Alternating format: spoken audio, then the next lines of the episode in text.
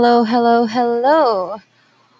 For today's episode, I have a special guest with me.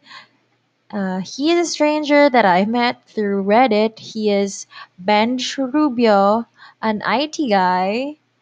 Um, and we talked about tattoos, music, being in a band, relationships, a lot. We talked about a lot of things. So I hope you guys enjoy this. It's pretty this recording is pretty long, so I hope you stay tuned and listen till the end.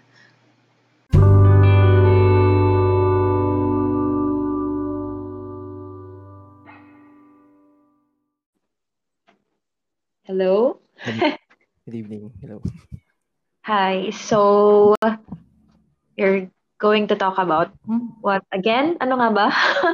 Uh, challenges and misconceptions of transitioning to adult life.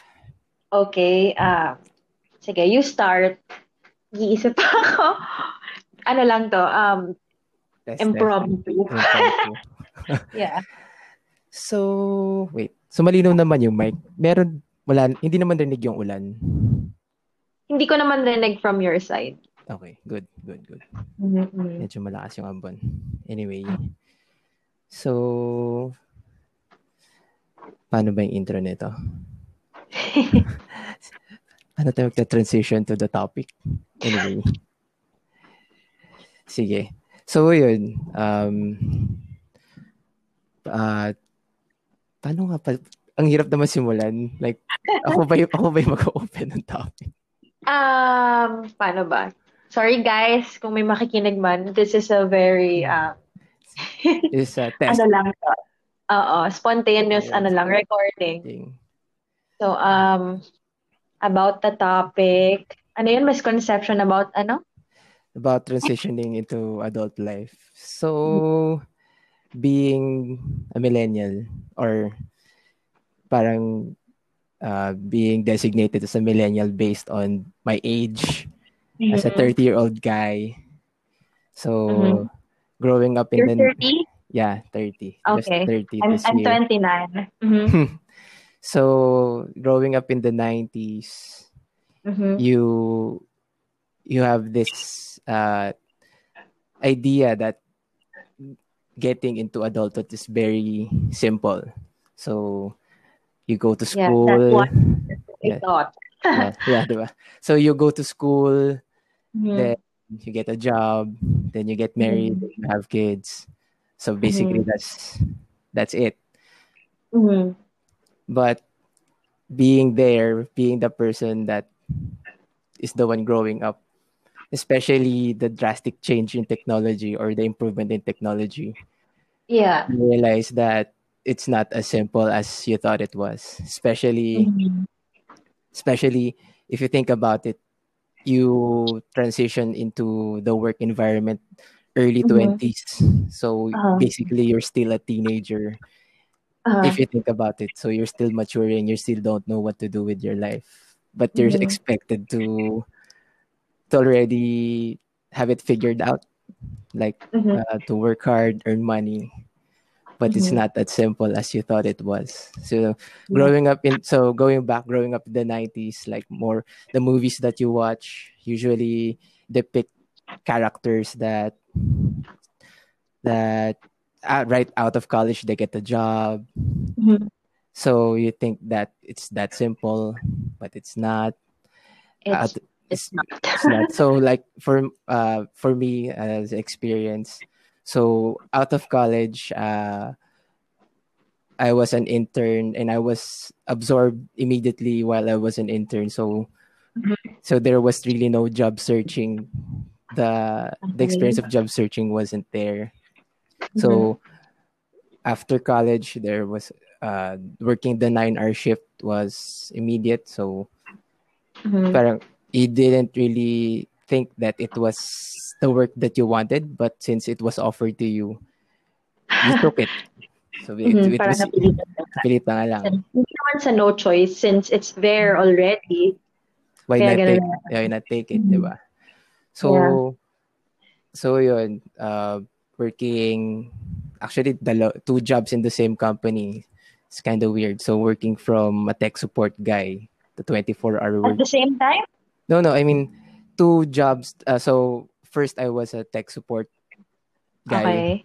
So 20. Mhm. So uh, so your schedule would be nine hours a day, but since Ah. kailangan 24 hours, meron tech support. So transitioning Mhm. yung schedule. So sometimes it's the morning and the afternoon, or sometimes I work at night.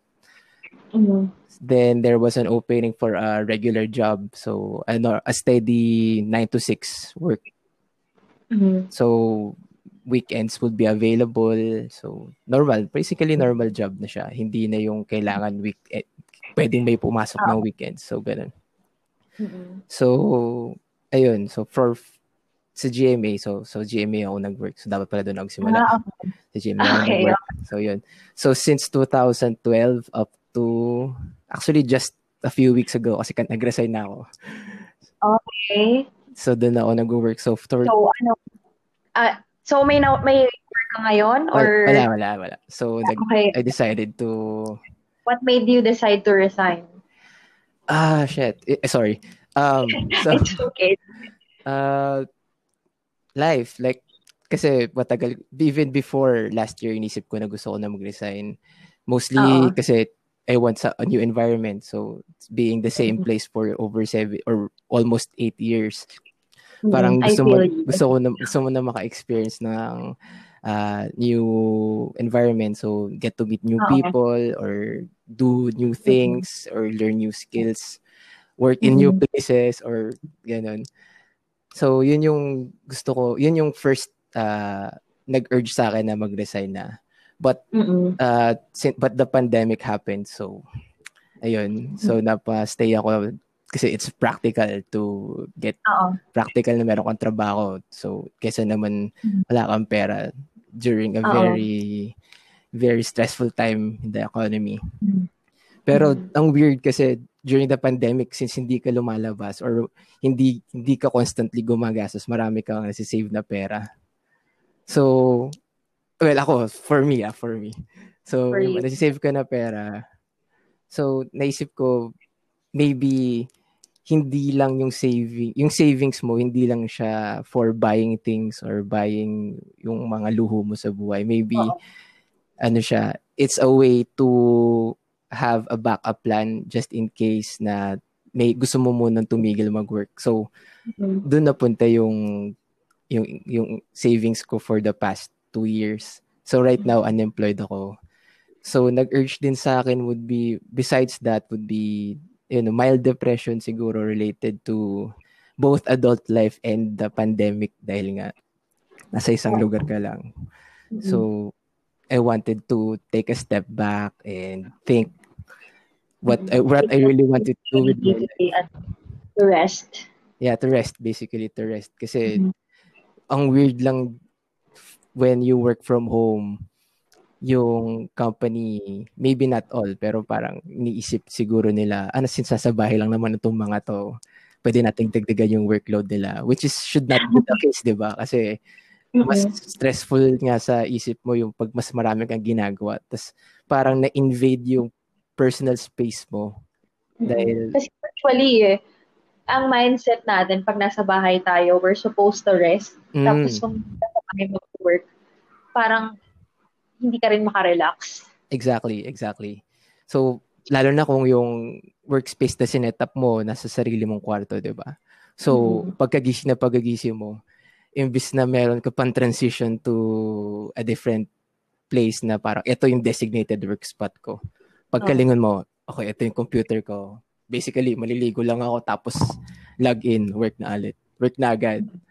Tapos parang, yung meron, meron din kasi siyang anxiety na binibigay na lalo na kung especially do sa mga tao na nilalagay yung work email nila sa phone nila which is ako Mhm. never kong ginawa kasi sobrang Talaga. sobrang invasive niya. Oo kasi Ah. ano siya, parang kaya ayoko siyang gawin dahil kaya nga, kaya mo nga siya personal phone. Tapos parang mapapanig kapag may nag-notification na may nag-notification work related ba to? May nasira ba? May nangyari ba? Malalagot ba ako? So, ewan, sikaw ba? Ano ba yung line of work mo now? Ah, ayoko sabihin dito sa ano, sa Okay. I will tell you about my work uh, after this. Pero kasi ako, yung setup namin is now, I'm staying sa workplace and imagine, Mm. parang dito ako natutulog and then, ano, I work. After the after working, I'm still here. So parang kahit hindi ka na nagtatrabaho, parang hindi ka pa rin makapag-rest. Alam mo Mm. yun? Gets, At saka, hindi mo rin ma-avoid yung um, trabaho since nandito ka na nga. You have no excuse to Mm-mm. say no. Gets, gets. So, parang meron That's din sense na parang kailangan mo magpakitang gilas in a way kasi Hindi naman magpakitang gilas, pero um, paano, paano ko ba sabihin? Um, parang you have to perform. Parang ganon. ah okay, parang may expectation to perform kasi nandyan ka na. Oo, kasi nandito ka na eh. What's your, what's your excuse? So, 'di ba, Diba? dagdag stress siya dahil gusto mo nga Totoo. magpahinga pero nape-pressure ka. Parang ganun yung feeling ng work from home eh. So, parang lalo na pag weekends, Oo. Dapat rest day mo. Basically, no work on that day. Pero Uh-huh. pag may nag-notify sa'yo, parang mape-pressure ka na, okay, okay, gawin ko na lang kasi parang wala naman eh, wala naman choice. Hindi naman, may choice ka, pero syempre pagdating mo on the, on Monday, sa, sa Monday, Ah. magtatanong sila, na-check mo ba yung ganito, yung sinend ko sa'yo? Na-check mo ba yung ganyan? So parang ikaw, well, ano yung sasabihin mo, di ba? Sabihin ko, hindi eh. Tinatamad, parang sabihin, tinatamad ako eh. Or may ginagawa ako eh. Or may pinuntahan ako Oo. eh. Parang, saan pumunta? Parang ganun yung feeling. So, Mhm. so yun yung, siguro yung isang nag-push sa akin na mag-resign na. Although hindi naman kami pinipressure ng office na mag-respond during work, Oo. during weekends. Parang yung yung pag-extend siguro nung nung man, nung nung workday mo yung naging isang issue kasi 9 Mhm. AM yung yung always call time namin is 9 AM. Tapos dapat hanggang 6 PM lang siya since 9 or 8 hour workday. Pero Oo. naging common practice Parang on call ka na, ganon. hindi naman. Parang yung after 6 hindi naman siya on call pero kasi meron ka ring set tasks for the day. Hindi hindi na ako on call eh. So Okay. parang meron meron ka lang specific tasks for the day. Pero since Mhm. since usually bitin yung 8 hours mo, 8 working hours mo sa isang araw dahil bukod dun sa work, parang itutulungan mo yung teammates mo or parang mag- may mga meeting or may mga ah, may mga meeting, may mga handover ng projects ganun. Parang makakain Oo. yung oras mo sa ano eh, sa non-work related tasks, sa mga admin tasks.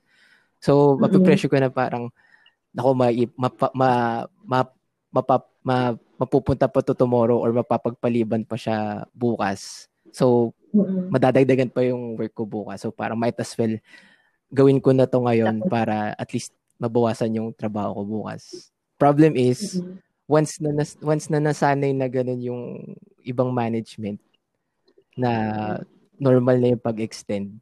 Next, the next day, bibigyan ko ulit ng panibagong trabaho na mag-extend ulit. Kumbaga, isipin nila na uh, you are capable Mm. to do that. Kaya, ina-expect nila all the time kaya mong gawin. Mismo. Yeah, exactly. Although hindi naman Mhm. siya ganun kat hindi naman siya sa akin usual. Hindi naman nangyayari sa akin yon most of the time. Pero yung Mhm. mga yung mga teammates ko na nakaka-experience ganun, parang hindi naman nila mapigilan na mag-share or mag-vent sa akin. Mm-mm. So ako naman, Oo. ko yung stress nila. So, Mm-mm. ayun. So, parang bukod dun sa stress sa sarili ko, yung stress na nararamdaman ng teammates ko, parang na parang na-absorb ko din. Siguro basically parang na, na, na-empathize ko yung nararamdaman nila na pag nangyayari sa akin to, parang ganito, ganito din yung nararamdaman nila. So, besides that, besides yung yung work, yung pag-invade ng work sa personal space, yung kailangan ko nga, parang nari, bigla ko naisip, is this what I wanted to do for the rest of my life? Parang yung line Hello? of work na to. Ito ba, hello? Kita mo rin. Hello? Sorry, hello? Ayan. Hello? Oo, rinig ko Okay. na. So, yung kailangan ko mag-take, ah, napaisip ko na, na ako na, is this what I wanted to do for the rest of my life? So, Mhm. parang na-question ko na yung sarili choice ko.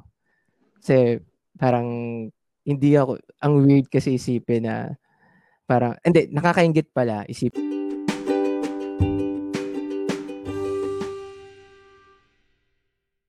So, ayan na nga. Yung sinasabi mo kanina, um, Ah, yung ah, choosing a different career path. Parang Oo. ganun. mm, So, so what's your plan? sa ngayon wala pa.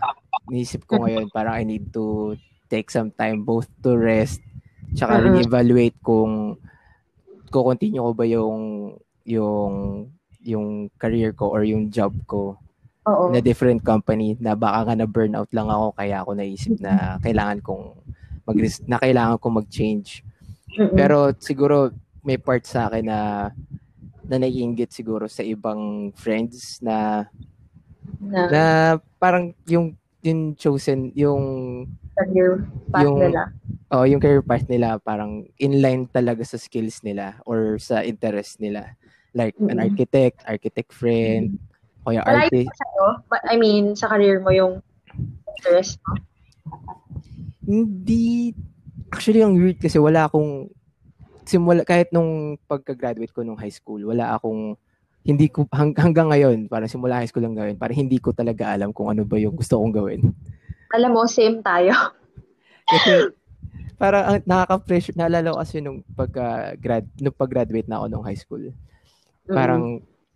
It na pressure ka na entrance exam meron ka na pipiliin na course. Tapos yun na Oo. yun na yung magde-determine sa magiging trabaho mo.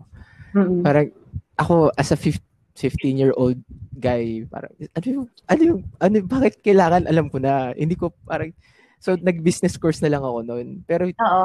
hindi ko rin siya tinuloy. So napunta ako sa IT. Parang Uy, IT na ako. Ayun. So, ah, ano, so quality, sa quality assurance ako. So, Mm-mm. siguro, hin- hindi ko, hindi ko talaga siya choice na maging, maging ah, quality assurance or maging tester Mm-mm. ng mga text ng websites and apps. Pero, dahil nung doon ako napunta, napansin ko, medyo nag, nag hindi naman nag-boom, pero nag, um, nakuha, na, nakapag-adapt ako, tapos naka, nag-guess ko siya quickly, tapos parang na, feeling ko, gumaling ako, tapos tinuloy-tuloy ko lang. Mm-mm. Pero, personally, parang hindi ko naman, hindi naman ako gumigising sa everyday. So, ko, excited na ako mag-test. Or Hindi mo siya nilook forward Oo. talaga. Oo, hindi hindi siya yung parang gu- nagpapagising sa akin. Parang trabaho lang siya sa akin. Oo. Nothing else. So, Mm-mm. so yun. Sa So, akin naman, Mm. sa akin naman, it's different. I, kasi, yun nga, IT din, di ba yung course ko. Even sa pag-take ko lang, I mean, sa pag-choose lang ng course, alam mo ba't IT yung pinili ko? Mm. Kasi mahilig ako mag internet just because of that. Akala ko mag internet lang ako, ganun, ganun. Super random. Tapos, yung job ko ngayon, ano din to, very spontaneous decision lang din sa buhay ko. Um, ayoko masyado magbigay ng details Okay. on basta ayun. So now, sa work ko, o, ano na, almost eight years. Damn. Ang tagal. so parehas lang palin tayo. Okay. Ang tagal, di ba? I feel, tapos yung malayo pa sa IT, yung work ko, as in, super layo. Okay. Tapos, syempre, super iba talaga kasi nung field ko, promise. Um, syempre, pagkasama mo yung friends mo, napag-uusapan niyo yung work, tapos parang ikaw lang yung naiiba. Oo, so parang, ano ginagawa mo sa work? So parang ikaw, pipilitin mong explain to the best. Di ba? Para pipilit, ito yung ginagawa ko, pero parang ganito, ah, parang siyempre hindi siya yung usual na na trabaho. So yung parang hindi siya yung generic job title na nakikita or alam ng mga tao. So kailangan mo pang i-explain na na-explain. Tapos mapapagod ka na lang kaka-explain pero hanggang umabot ka na lang sa basta yun, basta yun yung ginagawa ko. mm Tapos nga, ah hindi ko na din alam. So parang ang ginagawa ko kasi, parang pinanindigan ko na lang tong this is spontaneous decision in life ko. So yun nga, tumagal lang ako almost 8 years. So ngayon, ewan ko kung baka na-burnout na lang din ako. Pero ano, napapaisip na din ako na umalis. Pero, kasi, dun nga, dito nga sa work ko, na parang, hindi kasi ganun kadaling umalis. Eh, okay. And like sa, ano, other job. Sa you'll know later. um, tas yun, recent, nas, nasa-stress ako, hindi ko alam. Ano naman ako, um, madami kasi akong gusto na gawin sa buhay. Ismo, I know. I, I know, I know the feeling. Uh, tapos? Diba? Tapos, dito, parang hindi ko makita yung growth, yung self-growth ko. Basta, parang ang stagnant lang ng feeling ko. At, pero if I compare myself to my, sa mga kasama ko, mga kasabay ko dito sa work, parang sila naman, parang masaya naman sila. Mm. Bakit ako hindi? Ano mo yung ganon? Yes. Parang hindi ka na fu- hindi ka, hindi ka na fulfill dun sa ginagawa mo talaga. Oo, walang fulfillment for me. So ngayon kasi may um si dito ko dito pa may inapplyan ako higher position pero I'm getting closer na dun sa goal ko na yon pero habang lumalapit ako sa goal ko, parang bakit hindi ako natutuwa? Alam mo yung feeling? Mm. Wala na siyang kwenta para sa akin. Parang ano na lang siya, yung normal, yung parang step, yung ladder format na parang dyan sa work mo, parang ito yung dapat dapat mong gustong ma-achieve. Parang ano lang oh. siya, uh, expected lang siya na growth na ma-promote lang na ma-promote. Parang ganun lang. Mm. Oo. Parang ano na lang, ang ang iniisip ko na lang na good thing pag nakuha ko yun is higher ano, higher sweldo. That's it. 'Di ba? Money, parang yun lang yung money. parang oh, yung pinaka motivation mo is more money, more money, more money. Yun yung motivation. Tapos uh, tinry ko din dati, nag-masters ako ng nung three years ago yata. Pero hindi ko lang, de, nag, I stop kasi because of schedule, conflict sa schedule. Mm-hmm. Tapos, um, ito recently lang, kaka-start ko lang din. Ibang, ibang, ibang school na to, ibang um, course na yung tinake ko for masters. I just started September. Mm-hmm. Pero, alam mo ba, just yesterday, I decided to, ano, um, to file for leave of absence. Bilis. Ang baliw ko, di ba? One month lang. Oo. Hindi ko alam. Excited ako before. Parang, so, ano, sa sobrang, nang, na, sobrang dami na nangyari sa akin in a short uh, period of time, parang nagsabay-sabay yung stress na parang, hindi ko, it's very over overwhelming for me na it's hard to keep up. I have a full-time job. Tapos, um, grad school, may side hustle pa ako. Damn. Ito kaya, minsan naiinis ako eh, masyad, I overestimated myself. Hindi ko in-expect na ganito. So, sinistretch mo yung, so, sinretch mo yung sarili mo, para sinagad mo yung sarili mo in a way na kung Oo. hanggang tingin mo, ay, kaya ko pa tong isingit. So, isisingit ko siya. Mm-mm, mm-mm. Kasi before, di ba, nag-masters ako. Noon, kaya ko siya eh. The only thing na nag-stop sa akin is yung schedule. Mm-mm. Basta, eh, tapos na yung pandemic, yung schoolwork pa is very demanding. Hindi ko alam na ba't ganun. Alam mo, uh, like the other day, uh, um, may, um, kailangan namin magpasa ng um, midterm paper proposal. So, yun na may, may na-start naman ako. Tapos parang alam mo yun, ang tagal-tagal kong nakatulala. Parang ang dami kong munang maiisip na gawing ibang bagay. Ang dami kong mga ritual, mga whatever. para lang hindi i-continue yung gagawin ko. Gets. Wala, super stressful. Parang, pero in, kung iisipin ng ibang tao, parang sayang, madaming sayang. Sayang yung pera, sayang yung time, opportunity, and yung effort, sayang ako din naman, nasasayangan ako. Pero, alam mo yun, i-ano ko muna siya, i, i iwanan, iwanan ko muna. Parang i-stop ko muna siya for now, for the sake of my sanity. Mm. Kasi hindi ko na alam talaga. Get. Ayun. So, yun. Yun nga yung, siguro, yung, lalo na yung, mas matindi yung sa'yo kasi ikaw meron ka pang bukod dun sa work, yung side hustle mo, pati yung diba? pati yung yung yung desire mo or yung parang na, na-urge ka na kumuha ng master's degree for reasons na di ko rin, di ko rin, I mean, anyway, kasi siguro makakatulong siya sa career. Pero personally, mm. hindi ko magets yung yung parang hindi ako siguro yung one of the hindi ako yung tao na nag na gusto uh, ginusto pang kumuha ng additional letter sa dulo ng pangalan. Alam mo kung bakit yung tinake? Wala lang. Gusto, I just want to have a master's degree. That's it. Maganda lang siya sa sa CV. CV. Tapos ano, Yeah. so, And siguro self-fulfillment, I think. ang tanong, siguro parang, kung mapo, sa tingin mo ba, ikaw mapo-fulfill ka dun sa, pag nakuha mo yung master's degree, yung, yung fulfillment ba na makukuha mo, sa tingin mo, ma-achieve mo? Yung parang, ito yung sinet mo na, okay, pag nakuha ko yung master's degree, ito yung ma, ma-feel kong fulfillment. Parang right now ba, tingin mo pag nakuha mo yun, makukuha mo yung fulfillment na parang ma, ang hirap explain eh. Parang yung ganun. I think so. Mafe-feel ko naman, feeling ko naman, kunyari na-reach ko na yon I will feel um, fulfilled. Siguro dahil nga naman na na-overcome mo yung additional challenges na Oo.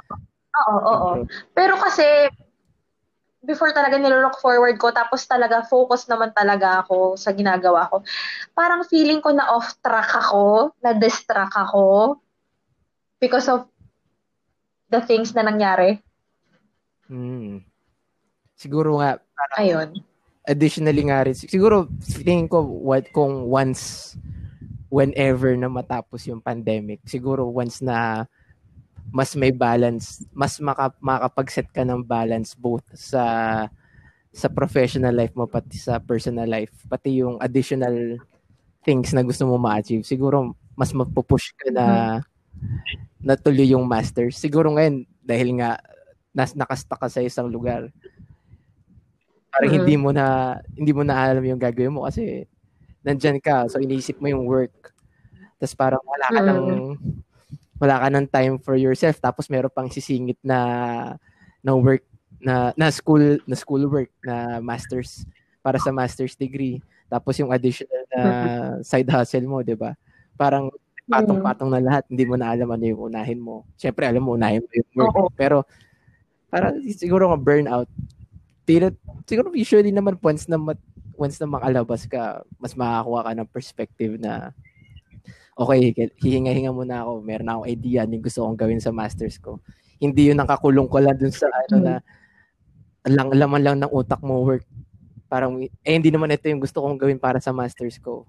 Parang siguro makakuha ka pa ng ibang inspiration once na makalabas ka sa real world once na mag-open up na yung mundo. Just that, yun na naman yung naisip ko. Mm. Kasi yung situation ko kasi ngayon, ah, hindi ako basta-basta pwedeng makalabas whenever I want. Eh, okay. It's, it's complicated. Mm. Gets. May mga ganun nga naman, may mga ganun. Siyempre, once na bukod sa yung yung may expose ka sa ibang tao, na pwede mo baka may Oo. mabalik ka pang dun na makaka-infect ka pa or whatever. Kasi hindi Mm. mo rin nga naman masasabi kung sino yung meron, sino yung wala. So, gets naman. Sa bagay, marami naman din taong ganun. I wouldn't know. ang, ang hirap maging adult, di ba? Tapos before, exp- um, akala ko dati nung mga college ako, by this age, kunyari, akala ko dati by the age of 26, I'll be successful. Pero mo yun, by this age, Dito ko pa rin. kasi I don't feel accomplished at all. na-remember nung ano na, nag-set ako ng goals.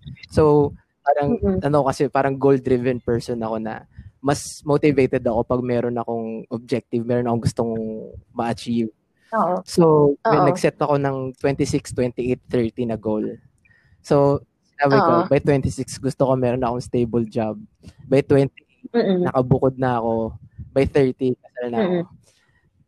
Here we are, Mm. 30 ako. Parang wala pa ako na-achieve doon sa tatlong yun. Well, yung 26, na, na-achieve ko yung 26. So, stable job siya, 26. Mm. Pero, Mm-mm. after a while, isip ko, parang hindi, nag nagkakaroon ako ng second thoughts na, okay, kailangan kong makahanap ng ibang work. Tapos, pagdating ng 28, okay, 28, bubukod na ako. Pero, damn, ang mahal-mahal, ang mahal-mahal sa Quezon City. mahal-mahal ng. Oh yeah. So yun. Fun fact. so okay. so is it pet? Ako naman, naisip ko din yun. Parang, gusto ko rin matry kasi ako, ah, sa- kasama ko pa rin yung family ko eh. I still live with my family.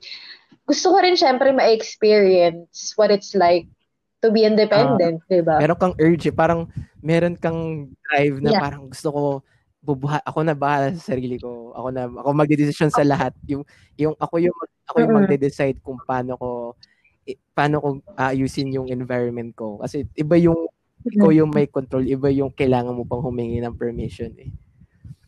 Pero Mm-mm. damn, ang Quezon City grabe. Mahal ng mahal ng rent, mahal ng rent to own. Kahit sa amin, I'm from Taguig by the Eh, way. okay, edi, edi, Oo, lalo na dyan. 'Di ba? di ba? So, parang Mm-mm. Kaya iniisip, iniisip ko, kung mag, eh, mag, mag-ano ko, ipupush ko yung independent life, yung sacrifices mo okay, rent, diba? rent. Yung sacrifices mo financial, yung financial flexibility mo masasacrifice siya eh. Oo, Kasi- talaga.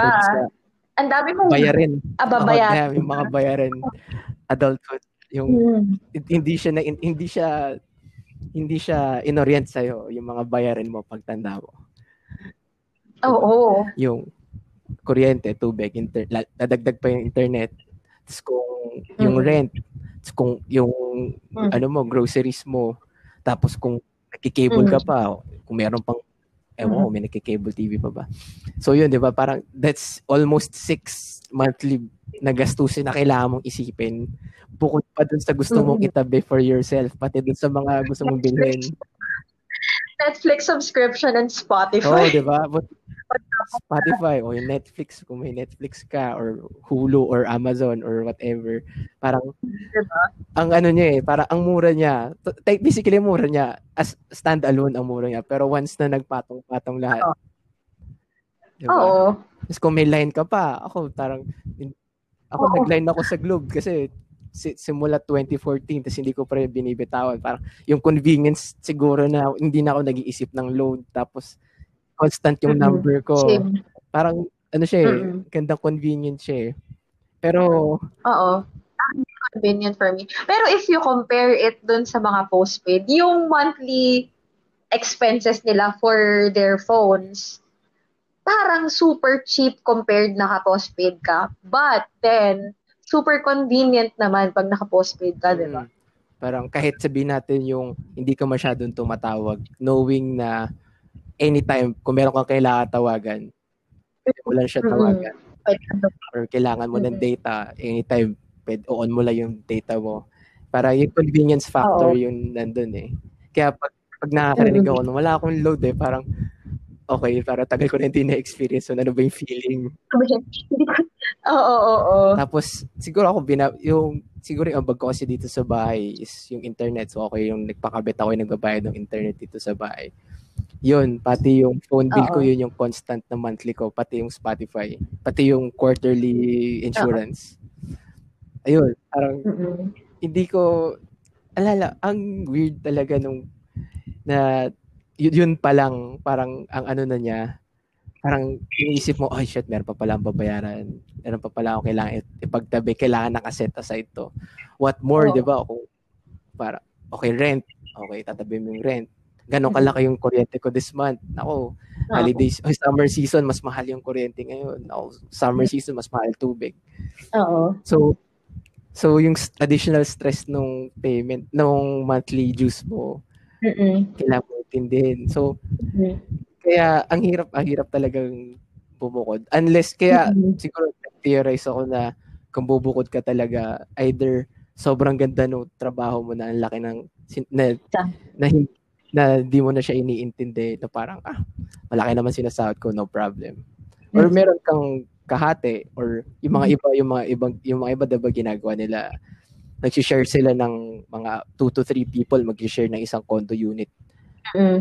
Pero problem, problem is yung Hindi sa akin convenient. Parang na nabit niya yung purpose of uh, being independent if you're going to live with other people. For me lang ah, for me lang.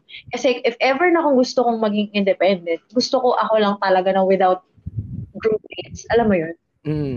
Tsaka ang weird kasi na kung yung gusto mo nga maging independent kasi gusto Mm. mo may, ko may control ng environment mo pero Oo. basta may kahati kang ibang tao parang meron pang kailangan i-consider Oo. 'di ba? Hindi lang yung ikaw yung masusunod. Siguro yun din yung naisip ko kaya ayokong para hindi naman ayoko pero para nagdadalawang isip ako na yun yung gawin na na maki-rent or join sa isang sa isang condo unit with maybe co-workers or friends. Parang ano lang. Tapos lalo na yung kukunin na condo unit usually one bedroom lang. Tapos sama-sama. Oo. Sobrang ako nga may may, may kasama lang ako sa kwarto na ano na ako off na sa akin. Ayoko na meron akong kasama. Akin, parang na-invade yung privacy ko. Kasi all my, buong buhay ko, meron akong kwarto na ikaw lang, ganun Ah, lang. Tapos lang. biglang merong mag invade ng space mo. Parang, ah, Oh, parang wag mong galawin yan. Diyan lang yan. Diba?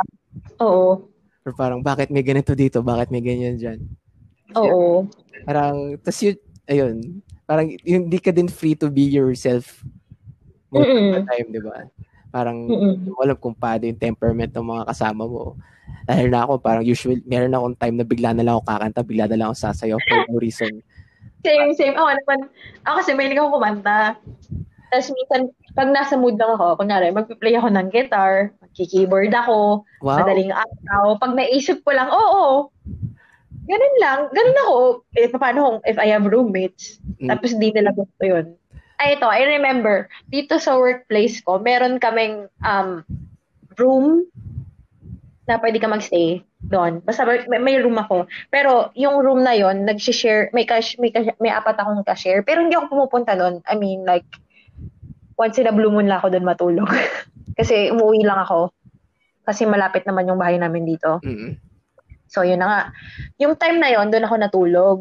Eh, parang madaling araw na ako nakatulog. Ah, nakukuha ko na yung tulog ko. So, pinatay ko na yung ilaw. Then, yung roommate ko, parang naalimpungatan siya. Binuksan niya yung ilaw. Eh, ako ayokong natutulog na nakabukas yung ilaw. Mismo. Eh, ano mo yun, parang makukuha ko pa lang yung tulog ko. Tapos biglang nagbukas ng ilaw. Eh, di parang nawala yung antok ko. Tapos syempre, pag naalipungatan ka, ako, pag Diba? naalipungatan ako, mas parang yun yung worst time na kaila, nakakausapin mo ako eh. Yung parang death, Oo, death diba? stare na parang, hmm, bakit mo ako ginising? Nakakainis ba? Tapos siya, yung, yung roommate ko na yun, inopen niya, naalimpungatan siya, binuksan niya yung ilaw, tapos natulog siya ulit. And I was like? Sinabi ko, bakit mo binuksan yung ilaw? Ganun, parang, ha? Paano ka nakakatulog ng bukas yung ilaw? Ha? I mean, akala, paano ka nakakatulog ng bukas yung ilaw? Diba? Kasi sabi nila, kasi minsan na lang doon ako matulog doon, diba? Sabi nila, kasi may, nafe-feel daw silang something, basta may nagpaparamdam daw. So, isip-isip ko, what the fuck? Ano ba? Kaya yon since nung nangyari yon hindi na ako pumunta doon ulit. Ako, nga- ako nga, ang, na, ano din ako, kasi kahit nightlight, wala ako. Talaga gusto ko complete yung ano lang, ambient ilaw lang sa bintana, okay na ako. Ayoko Ah. nang may nightlight. Ayoko nang merong, syempre, di ba, kahit nakapikit ka, meron pa rin, para Mm, pag may light, diba? Parang maano kayo, maano yung mata mo. So, ayoko nang Oo. ganun. Gusto ko talaga almost complete darkness. Oo. Kaya, yung the fact na meron pa kami bukas ng ilaw or may mga tao na kailangan ng nightlight, sobrang nakaka-stress. So, yun. Mm. So, ayun. So, moving on sa pagbukod, 28, hindi ko siya nagawa. So, Oo. 30 years old na ako. Okay, sinabi ko goal ko kasal na ako by 30. Okay, Mm. damn, single pa rin ako. Sarang, ano yun, sobrang, lalo na yung dating, sarang doon talaga ako na Mhm. weirdo, na, na, na shock. Hindi naman na shock, pero, par hindi ko inaasahan na as you get older, yung, yung dating or yung pakikipagkilala with, with other people would be harder, lalo na kung, lalo na kung hindi ka palalabas na tao. So, Oo. So, parang how, how, how, paano ka makipag-interact? Tapos parang, Mm. hindi naman, ayoko, hindi ako yung, hindi ako yung person na pumupunta sa bars or sa clubs. Kasi Mm-mm. sobrang, Mm-mm. Eh, mas gusto ko na sa loob ng bahay. Tapos, syempre, Mm-mm. dumating yung, yung Tinder, yung Bumble, so yung online dating or yung app dating. Oo. So, ang problem is, hindi, hindi naman ako, hindi ko siya kaya or, hindi, pangit yung term eh, parang hindi, hindi ako magaling. Yun na lang siguro. Hindi ako magaling mag, mag online dating.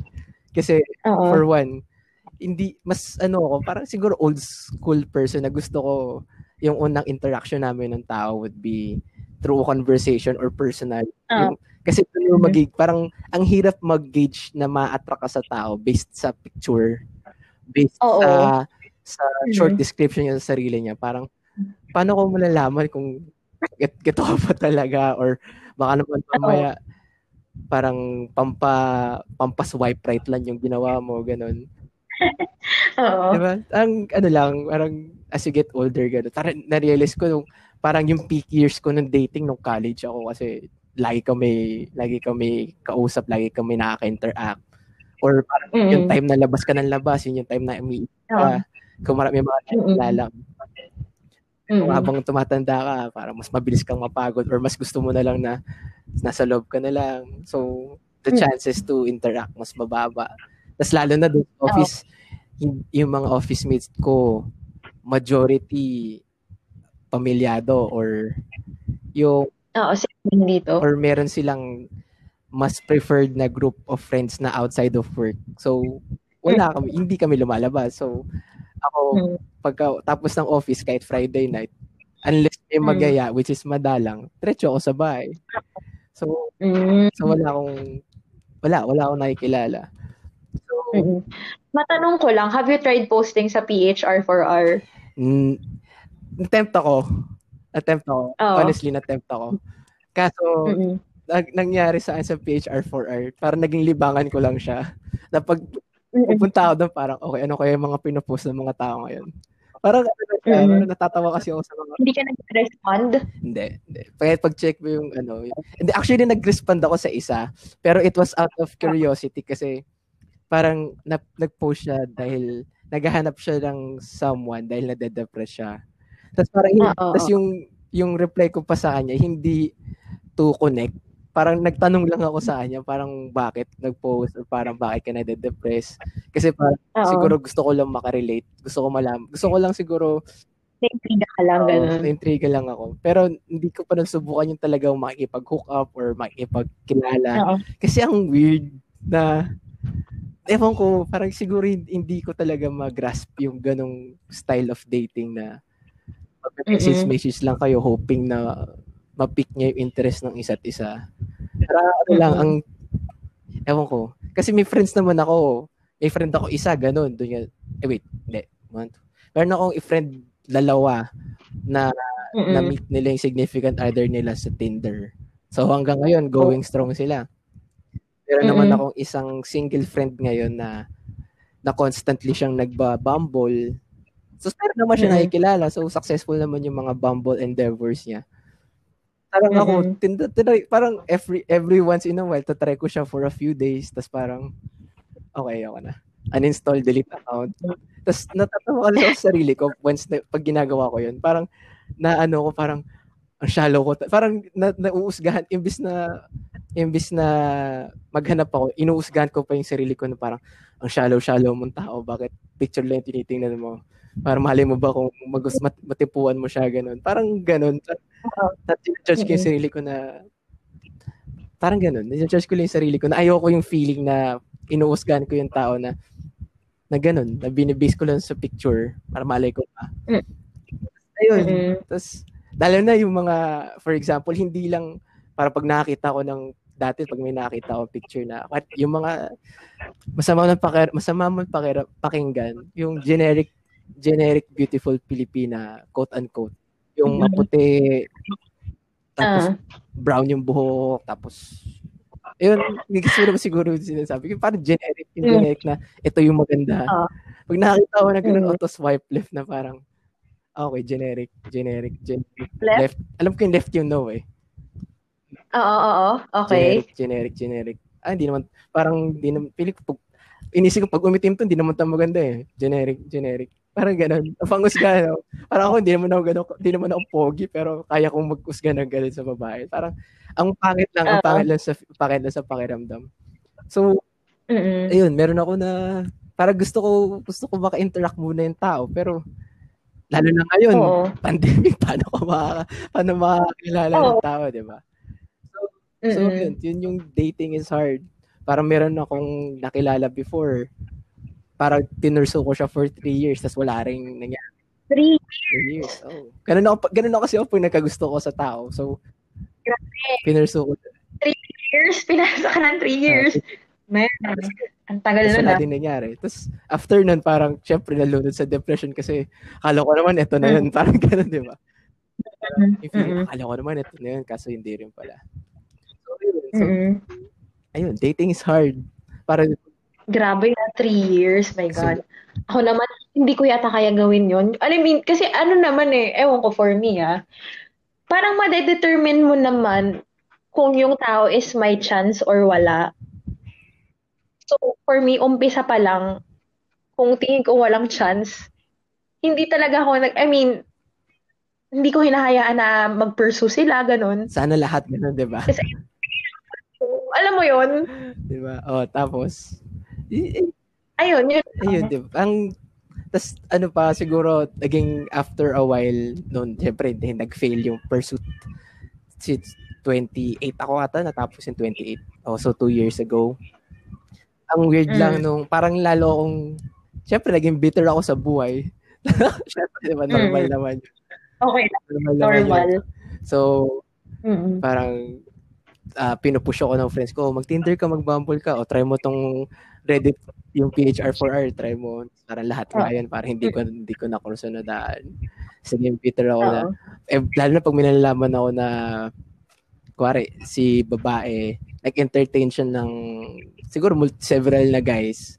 So, sa ako Oo. naman magagalit ako. Tapos parang, tapos, ah, may, mag, may pag, mapagsasabihan na lalaki, bakit ang dami-dami mong nililigawan ng sabay? Tapos parang ako, ako mag-flip ako noon. Parang mag-flip ako, bakit ang babae pwedeng mag-entertain ng maraming lalaki, pero ang lalaki bawal manligaw ng maraming babae? Parang, parang, yun- Ah, hindi, parang hindi naman siya Hmm. connected sa akin. Parang ako kasi preferred ko. Parang kung pwedeng one is to one, ganun, kahit dating lang, getting Oo. to know lang. Parang ang, parang Mm-mm. lagi ko pinupush na, kung equal tayong lahat, dapat ganun din, equal din. Dapat pwedeng entertain na Mm-mm. marami. Anyway, I digress. Mm-mm. So yun, yun yung, yun yung siguro yung final straw ko na, okay, 30 years old, hindi ko rin na-achieve yun. God, hirap, hirap na okay lang, no pressure. Ito din ang kinakainisan ko, lalo kahit dito sa workplace, hindi lang dito, kahit sa mga relatives, ganyan-ganyan. Malaman nilang taon na ako, I'm 29, I'm almost 30. Tapos sabi, hindi ka pa nag-aasawa. And sa isip ko, so what? hindi, hindi, Bakit? Ang mga tao ba my age are required to get married? Parang ha, lahat ba ng taong kinasal by this age, masaya ba sila? Parang yun yung sa akin, ano ba? Di naman ako nape-pressure, naiinis lang ako kasi annoying, paulit-ulit na, ano ba? Tapos, yun, uh, related to that, siguro nung, lalo na the past year, bigla ako na-realize na baka ka naman hindi, in- it's not for everyone.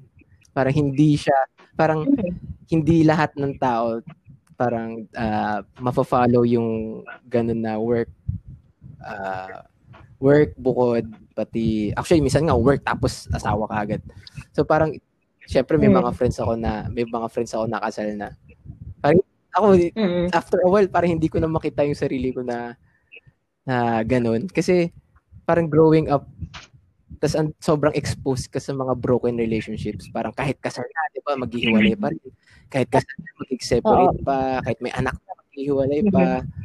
Parang magugulat ka na lang, it, it- marriage doesn't necessarily mean yung long-term, long, na committed kayo sa isa't isa for the rest of your lives, di ba? Parang Mm. it's just, it's just a contract. Parang ganun. Or it's just paper Mm. for convenience. Yeah. Parang ayoko umabot sa point na magpapakasal ako just for convenience dahil lang lonely ka. Parang pangit naman nun. Parang Sana, Mm. ayun. Ayun, yun, yun siguro yung input ko doon. Continue. Mm. Sa akin lang, marry, ano ka, magpakasal ka, get married when you are ready, when you, ano ba, kung gusto-gusto mo na, kung masaya ka sa partner mo, kung stable ka na, and you think you're capable to build a family. Ang counterpoint ko doon, ang ano ko pala, hindi naman counterpoint, pero yung, yung Ah. ano ko kasi, nawirdohan lang ako na, ang inex na naging expectation na kaagad na once once na magpakasal kayo, family kaagad almost immediately. parang hin- hindi ko magets bakit ganun yung iniisip ng mga tao. Oh, kasal na kayo, kailan kayo magkaka-baby, kailan kayo magkakaanak, bigyan nyo na akong apo, para ganun. Ang strange naman, parang, di ba dapat after marriage, ang una nyo intindihin kung saan kayo magsisettle, kung yung, Oo. syempre, yung kung gusto nyo babahay or focus ba muna kayo sa career nyo for a few years bago kayo magsettle. Kasi hindi naman kayo, kung, kung kayong dalawa lang, parang mas hassle na gumawa ka agad kayo na, parang, ano pa, ano ba? Mas, mas, ma, Kasi ano, ge- gets ko yung point mo, gets ko yung point mo, na kung mag kung ikasal ka, ah, marami kasing um ano ba, limitations pag may mismo. anak ka na eh. Hindi kasi sinasabi ko na hindi ka na capable to do things when you, you have a baby, pero kasi very limiting. Kasi Long, kunyari, when you want to travel somewhere, when you wanna go somewhere, isipin mo, ay may baby ako, hindi ko siya pwedeng iwan. Parang ganun. Lahat kasi nung resources mo, whether you like it or not, dun mapupunta eh. Yung time, time Mm, energy, money, lahat. Parang, hindi mo, parang yun- it comes with the territory ng pagkakaroon ng anak. So, kung, kung siguro kung Mm. meron ka pang gustong ma-achieve sa buhay, parang better. Unless kung at yung achieve na, achievement na Oh. gusto mong magawa is magka-baby. Di ba? Mm. Better. Kung may gusto ka pang ibang gawin, gawin mo na lang muna. Siguro yung sa akin. Mm-mm. Kaya ang ano nga ang pangit magpakinggan. Parang parang iniisip ko dati ang selfish naman ng baby na yun, hindi pa nga pinapanganak, ang dami na hinihingi. Di ba? Parang ganun. Parang siguro parang ang pangit man nun pakinggan. Pero parang ganun eh. Lahat mapupunta na sa kanya eh. Although may mga tao na fulfill Mm. naman sila pa sa pagkakaroon ng baby. I'm just not Oo. one of those people. Parang ako hindi na ako na hindi ako na-excite na magka-baby. Siguro dahil lalaki ako. Ewan ko lang siguro sa mga babae. Dahil na yung mga may mga maternal clock na na na yung Mm. biological clock nila na gusto na magkaanak. Parang ang dami ko Mm. pang gusto ma- ma-achieve sa buhay ko na hindi ko pa na hindi ko pa nagagawa. Parang Oo. At saka kasi, ang, ang, ang purpose ng pagpapakasal is not just to have a kid. You know, alam mo yun. Hindi ganon. I mean, for me, hindi ganon ang purpose ng marriage. Ano pa ano sa'yo, ano yung purpose ng marriage sa'yo? Ano, parang to show na you are committed to someone, na okay ka na mag-settle sa tao na yon for the rest of your life. Ayun. Pero, I mean, hindi lang limited sa pag, I mean, hindi lang na, hindi lang sa pagkakaroon ng anak, nagsistop yung marriage. Alam mo yun, hindi lang dun umiikot. Kasi yung mga tao, expected na nga sa bagong kasal is, diba, is to have a kid. What if hindi kayo makapag, maka- makapag-anak? I mean, makaproduce ng baby, Mm, diba? Isa pa yun. And the pressure. Pressure, indeed. Lalo na habang tumat Mm. tas yung pagtulak pa nila na habang tumatanda ka, di ba? Oh, naku, tumatanda ka, mas mahirap magkaanak ng ganyang edad. Para mag-baby ka na. Mhm, mhm, mhm. Yan, ito pa yung argument ng mga tao na it's better to have a child na mas bata ka pa para habang lumalaki siya, Ah, ba- parang I mean, sabay ka pa. Ano Mas yung makakapag-bond argument? kayo kasi mas magkalapit yung edad nyo. Yeah, ganon, ganon. Sobrang labo talaga nung, nung argument na yun. Diba? Eh, di, eh, di yung, yung youth mo, yung parang prime years of your youth, parang doon na napunta yung business sa sarili mo. Parang tatanungin ka ng anak mo, ano gina- Oo. Eh di hindi ko naman na-enjoy yung buhay ko, di ba? tatanungin ka Parang, ng anak ah, mo, parang, ano yung ginagawa mo man nung ano, nung ganitong edad ka? Ayun, pinapalaki ka, di ba? nalagaan ka. Di ba? ayun. Hmm. Parang, Ako yung parents ko, late na sila, late na sila nag-asawa Oh. eh. Ay, yung mom ko, hindi man super late. 28. Tapos yung dad ko, 5 years yung ano nila gap. 20. For me, okay naman na yung ganong age. Not too early na sakto oh, lang. s- 28. Pero ang dami kasi ngayon, pag ano mo, parang ang daming nagpapakasal ng earlier age. At a younger age. Ayun, Ayun. madami din kasi nagkakaanak at that earlier age. Lalo na yung generation natin. Parang doon Mm, nag-boom mm, mm. yung mga mga teenage pregnancies eh. Anong masasabi mo sa ganun? Kunwari, na nabuntis yung, may nabuntis ka, and then, papakasalan mo ba just because of that? Ang hirap, hindi ko hindi ko masabi kasi wala ako hindi uh, kasi ang daming factors eh. So parang sige may yung nabuntis ka, ganong katagal na ba kayo nagde-date ng babae o lalaki? Ganong katagal na, 'di ba? Mm-mm. How serious is your relationship Mm-mm. bago may nanya, bago nangyari, bago siya nabuo? Parang ang Mm-mm. parang papakasalan mo ba para lang sa birth certificate yung last name? Parang last last name sa Ah, diba? overrated, hindi mo kailangan ng last name ng tatay mo. Parang ang dami kong Oo. kilala, may mga kilala ako, sana hindi niya marinig to. May kilala ako, babae siya, tatlo anak niya, iba yung tatay. So, di ba, what the fuck? Oh, man. May yung classmate naman ako dati. Ah, sana rin hindi niya marinig, pero what the hell.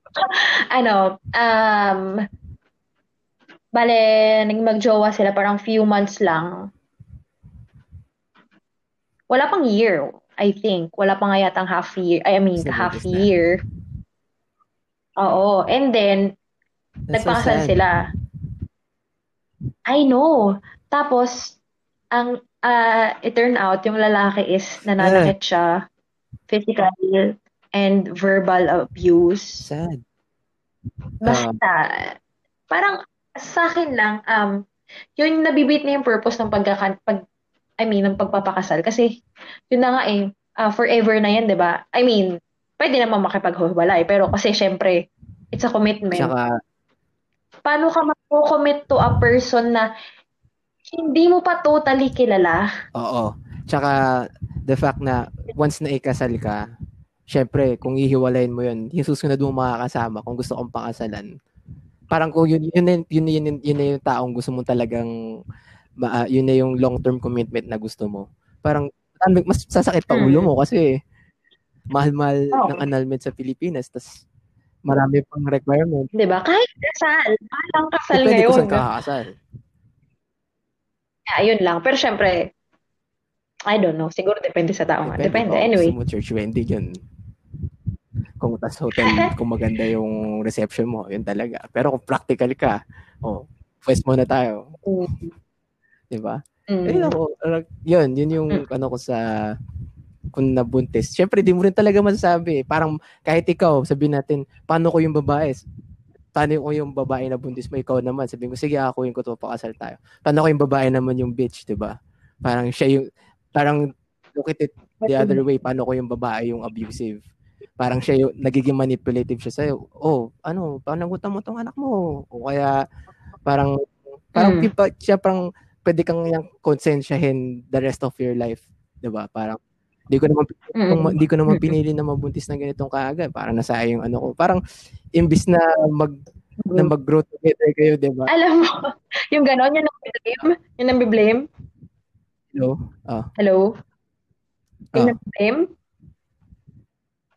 Eh, Wala siyang karapatan mag-blame kasi ginawa oo, nila yung diba? pareho. It takes two to tango eh. Diba? True. Parang na, true. ano ba ang 50 pesos?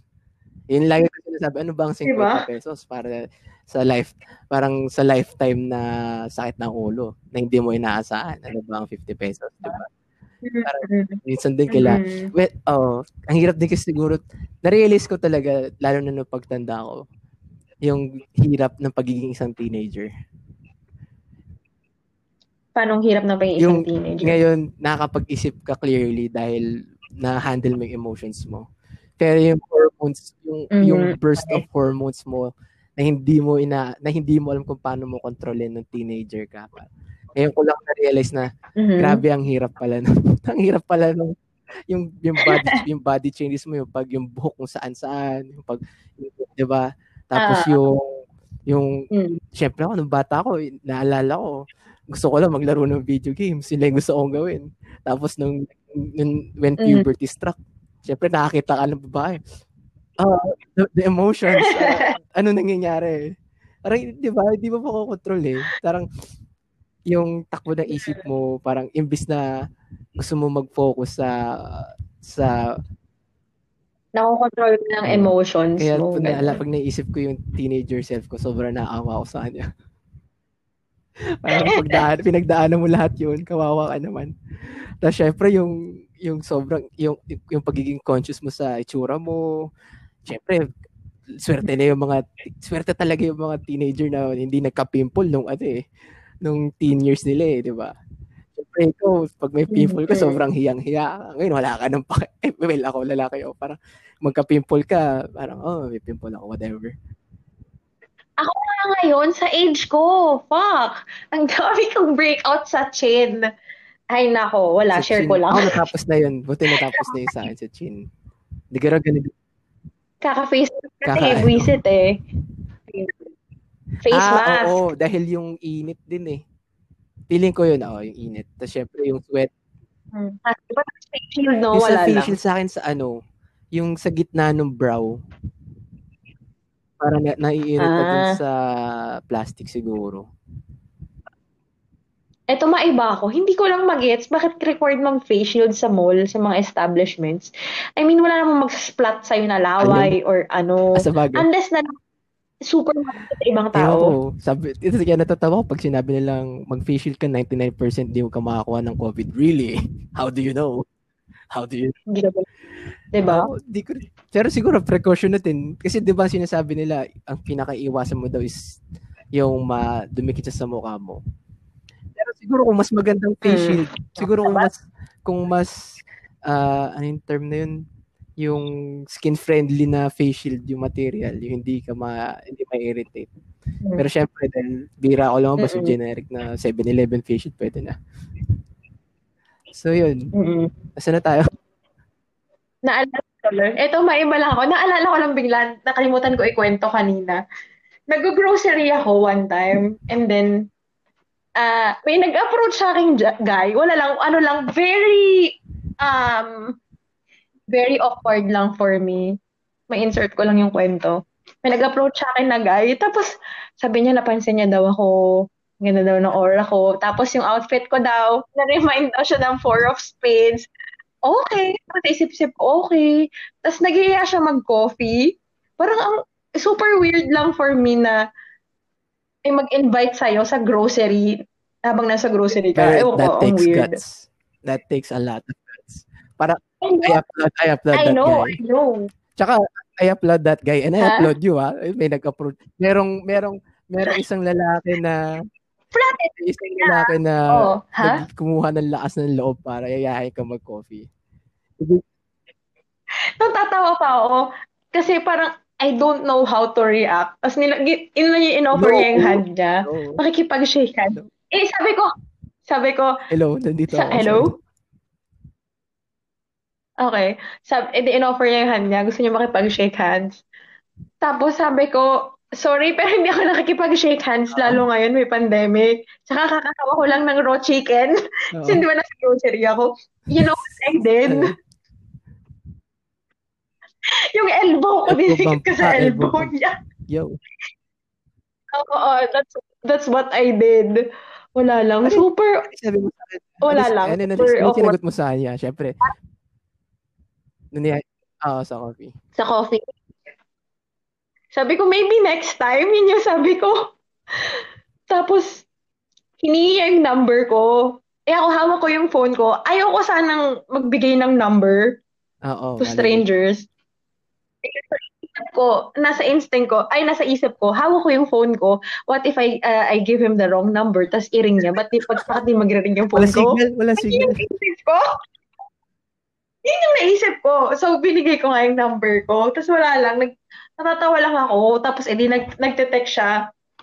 Lagi siya nag, nagyayaya lumabas. Lagi na lang ako sinasabi. Lagi ko sinasabi, I have work eh. Parang ano, Ayun, wala lang. yun yung, I mean, Ha? Ewan ko. Tara, ang weird kasi magaya lumabas. Now. Parang, Diba? "Di ba pwedeng tawagan mo na lang muna. Oo. Diba? Tapos nung, ano siya, every time naka-text ko siya, lagi siya nag-o-offer Hindi lumabas. kayo, par walang, Lagi hindi naman- umabot sa usap, hindi na tumahaba na puro conversation lang. Laging nauuwi sa labas tayo. Puro small talk lang siya. Puro small Oo. Small talk, tapos na, nauwi na naman sa mag invite siya. Tapos nung last na ano niya, hindi na kasi, hindi ko na kasi siya nireplyan.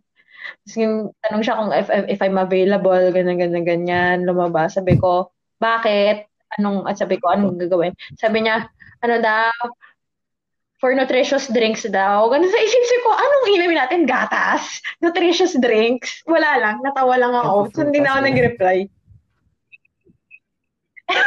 Hindi ko alam. Baka ganun. Kaya, Uh, con- congrats. congrats. kwento lang. Sabi ma-appeal ka kahit may face mask ka. Kahit yun yung lighted joke eh. Ay, grabe to, no? Lahat ng mga tao, pati lahat ng mga tao pumapogi, pati gumaganda dahil mata lang nakikita mo eh. Ano ba? Para, paano kaya pag tinagal mo yung face mask? Ano kaya itsura niyan? Oo, oh, di ba? Natatawa pa ako sa kanya kasi kinakausap niya ako, tinatanggal niya talaga yung Pa- face pinapakita mask niya niya. talaga na ano. Oo, yung mukha niya. Pogi din ako, huwag ka mag-alala. Pero, Ah, yun. Yung mga, never pa ako nakaki- nakarinig na sa grocery sumubok mag-pick up or pakipagkilala. Di ba? Kasi super unexpected and I don't know. Ang awkward lang din for me. Siguro kung nasa bar ako, okay. Maintindihan ko pa eh. Baka, Or, baka dahil nga sarado yung mga Ha? bar. parang, parang nag-ano siya na, na lang, si- parang wala na akong mapuntahan, dito na lang siguro. wala lang. Parang, okay. tita eh, si grocery. Ay, Diyos sakto, ko. kumuha ng chicken, titang-tita to kasi Ha? baka, baka ganun yung ano niya, medyo mature na to kasi bumili ng karne eh. Ay, grabe. Siguro ako doon yung mapasok sa isip ko eh. Parang, uy, bumibili siya ng lutuin. Ini Tsaka iniisip ko din, paano ako sumama ko dito? Diba magko-coffee kami? Paano mamaya kung tatanungin ako, open-minded ka ba? Lang niya. Power. Papalakpakin sa diba? Dahil, naalala ko sinong college ako, may, ano, may bandmate kami, Wait, no, na classmate din namin. Wait, wait, wait. Tapos parang, ha? What? May banda ka? What, what, what, Noon? what? Dati! Wow. Dati. Ano yung instrument mo doon sa banda? Depende. May band, may band ako nung high school, may band din ako nung college. Nung high, ah, nung high school, vocals ako. Wow. Weird So, ko nung high school, ah. Talented Ito ah. Weird, ha? Dito, dito pa nga asar ah. Sobrang nabibilib na ako. Sobrang nabibilib na ako. Ano yung band ko dati? Mga tinutugtog namin? Nihongo. Ano? Japanese. Kasi Ah, I used to be an otaku. I don't know the word uh, otaku. Pero dati, super addict ako sa Ano anime yung, sige, dati. bigyan mo ako ng sample. Hindi naman sample ng kanta. Sam, ano, yung- ano yung mga, ano, ano yung mga kinakanta nyo? Anong mga title? Anong mga, anong anime? Um, ano ba yung sa kay Bleach, yung Rolling Star ni Yui? Oo, oo, oo. Ayun, sumali kami yung Battle of the Bands. Hindi ko matandaan kung anong event yun. Atako na Battle Um, of the ano bang Bands. event yun? Oo, may ganun. Sa mga anime conventions, may may Okay. Battle of the Bands. So, join kami. Yun yung tinugtog namin. Pero ta- talo kami. Ayos ah. Tapos yun, nung college naman ako, may banda naman ako, trip-trip lang namin nung high school friends ko. Tapos, ano naman ako doon? Sometimes vocal, sometimes keyboard, gano'n ganon. Tapos yung college ako, sumali din kami ng Battle of the Bands sa mga classmate ko nung college. Ano yung tinutugtog nyo nun? Ayun. Ano yung tinutugtog nyo Ah, nun? Oo. nung, Hey Monday!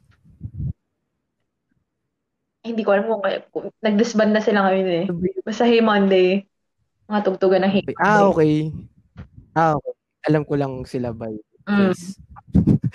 Eh, di by name. Kasi alam ko parang madami. Ito yung tag- Hey Monday, yung band ni Casa Di Pope. Ewan ko kung kilala mo si Casa Di Pope, yung sumali sa The Voice. Alam ko yung, dahil ngayon ko lang naalala, alam ko yung band, pero hindi ko, wala akong alam na kanta nila. Okay, mm, okay. Homecoming. sikat, ito, alam ko ito yung time na sikat na puro araw yung pangalan ng band eh. Puro Days Anong of the puro Week ano, yung no, band. Parang may maraming banda na. Ah, Ano okay. ko. Hey Monday. Napaisip, napaisip lang tuloy ako Mm. ano ba yung mga kasabayan nito na pinapakinggan ko nun. ano bang kasabayan na nun dati? Mm, We the Kings? Yun yata, hindi ako sure. We the Kings. Fallout Um, ata, kasa, Fallout ano pa ba? kasabayan nito, di ba? Ay, parang nag, nag-opening act ata sila. Hindi ako sure ah. Kung sa Fallout or sa Okay, Panic. Hindi ako Side sure. since nag-usapan tayo ng Parang gano'n. banda, Nag- We're allowed to share. Pero hindi hindi ako Ano? nagbanda. Nag ano, ah, kasi nung Okay. ah, anong year ba ako nun? Nung college ako, so hilig, syempre emo emo face, Oo. emo life nun eh. Yun yung kasaganahan ng emo, 'di ba? Yung ko sa My. Chemical Romance, ah, ano pa ba yun? Basta anyway, ano, yun yung time na, tapos sobrang trip na trip namin yung Fallout Boy. Tapos yung Where We're Going Down. Tapos yung isang kaibigan namin, meron silang kwarto na parang mini ano, mini band room talaga. So may drum, may guitar, may bass. Mm. Ano kami, eh birthday niya. Mm. Parang kami, oh, ano, tugtugin niyo yung Ah. Where We're Going Down. Parang kami naman, di kami ready. Pero al- parang yun lang yung alam namin kanta na pinapaulit-ulit namin kasi gusto naman yung kanta. So, ako yung nag-bass, ako si Pete. Mm. So, parang isip ko, Wow. ko, ako yung mag, ako yung, ano, ito-twirl ko din tong, ano, yung bass. Yung Hindi, hindi ko Yung kaya. basic bigat. na ginawa mo. Wala, nalala ko lang para tinugtog gayo. Tinugtog namin Sugar We're Going Down nung, nung birthday niya. Tapos ay, ah, hindi, hindi sa amin yung instruments dun sa Oo. live band. Sa, dun sa, sa restaurant. Tapos nung Okay. inabot ko dun sa bassist, parang Ah. hindi niya pa pala nahawakan ng buo. Tapos nadulas sa kami nga, nabagsak ng konti. Oo. Tapos ako naman, Oh, hindi shit. ko napansin. Ah, na pagkaabot ko sa kanya, dire-diretso lang ako palabas kasi nung time na yun, nag-iossi pa ako. Dibali, nag-iossi kami ng friend ko. Mm-mm. Tapos, nung pabalik na kami, tinawag ko, uy, uy, uy, Bench, hinahanap ko nung ano, hinahanap ko nung banda, na kung bakit nalaglag mo daw yung bass. So, ako naman, praning na praning ako. Wala, nasira. Hala, sa, na na praning nangyari? ako, sumunta ako sa banda, kuya, nasira ba yung bass? Hindi, okay na, ano lang pala, parang nagasgas lang, pero okay lang. Kasi mayaman yung, mayaman yung may birthday. Mm-mm.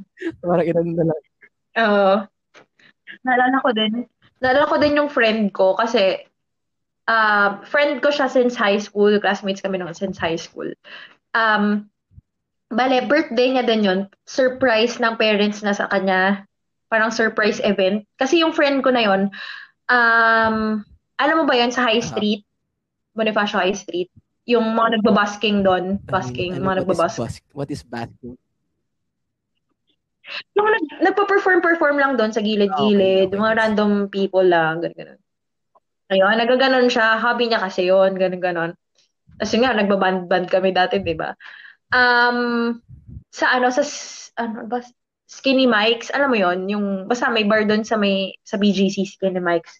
So, nirent ng parent, ng family niya yung taas, yung parang, yung pang-event. Basta doon yung may mga stage, yun yung nag-usually mga nagigig yung mga bands. So, binok ng parents na yun. Tapos, surprise event for her. Lahat kami nandun. Tapos, doon din sinabihan kami na magpa-perform kami nung band. Ano ba yung inala namin? Alam ko para mo yung tinugtog Ano namin. Napaka what the hell. Huhulaan ko. Try ko Ah, hulaan yung kinanta. Anong year ko. ba yun? Kung paano for yun. Ah, Sige. Hindi ko ka matandaan ko anong year. panahon na yun. Pa, yung ba yung, ay hindi, di naman siguro kayo nag-decode. Ang lungkot naman kung decode yung kinanta nyo. Yung Ayoko ng decode. Wala Ito lang. yun yung kasaganahan. Simul, alam mo ba, nakikinig na ako sa Paramore since ano pa sila, um, hindi pa sila mainstream ah, share ko lang. Medyo nainis lang ako nung naano siya sa Twilight kasi hindi ko bet yung Twilight tapos sila pa yung nagkaroon ng soundtrack. Wala, nakakainis lang. At least, Pero I still love Paramore. something in common sa Twilight. Meron ng sparkling vampires. Oo. This heart. This heart. This, yun. this heart love yung alam ko nun. Ah, hindi. Ano, Business of Misery. Ewan ko, Misery. Hindi ko matandaan ko anong tinugtog namin kasi ang natatandaan ko lang nang nun hiyang-hiya ako na ayaw kasi nang gano'n lalo yung hindi prepared. As in, uh, last minute sinabi. Nakakahiya So- kaya. Tapos yung setup ng stage talagang ano kayo, highlighted na highlight. Ele- elevated ba yung stage? Nakita-kita. Oo, oo, Tapos oo. ilang kanta, yun lang, isang kanta lang. Ano parang pinush lang kayo na, uy, kanta naman kayo, ganun.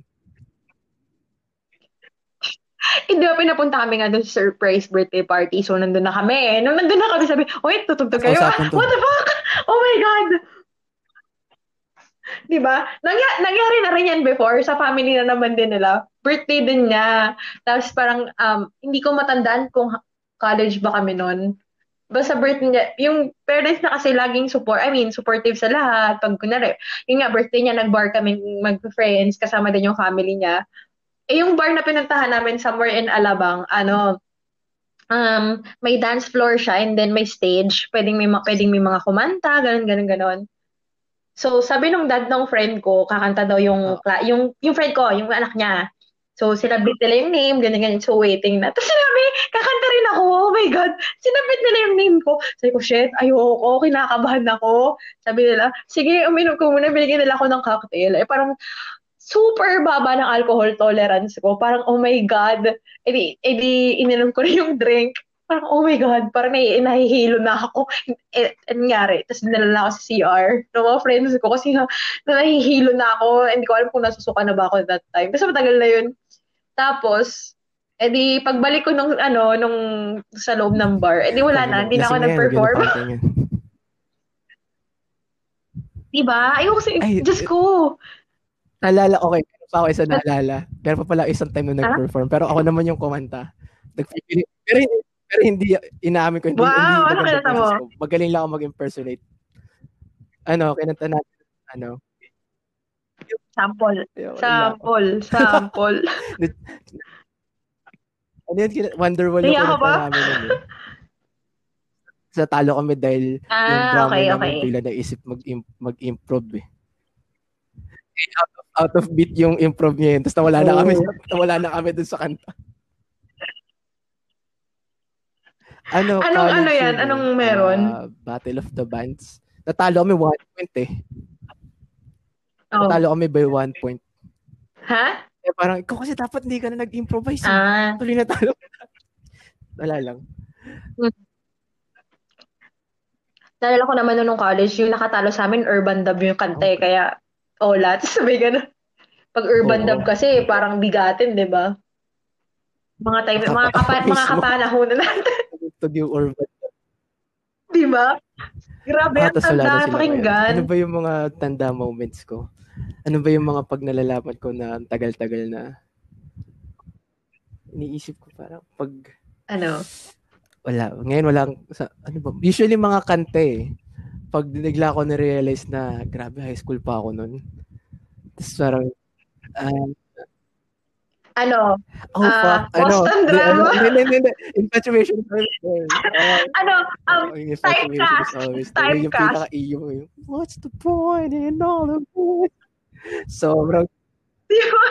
Kaya pag tumugtog yung parang random na tutugtog siya. Tapos, kuwari sa office, parang random na patutugtog siya. Parang hindi mo mapigilan, mag, hindi mag-sing-along eh. So, so tapos, Oo, oh, tsaka mapapa-headbang ka, di ba? nakapikit na eh. Oo, parang pag sila, Feel na feel mo naman eh. yan. Parang, oh my heart. Hmm. Pati ano, ah, My Chemical ano. Romance, ano pa O ba? yan, ano. Yung ano yun, ah, yung kumanta ng Blue and Yellow. Ha? Wait, tinan ko nga. Blue and Yellow. The Used.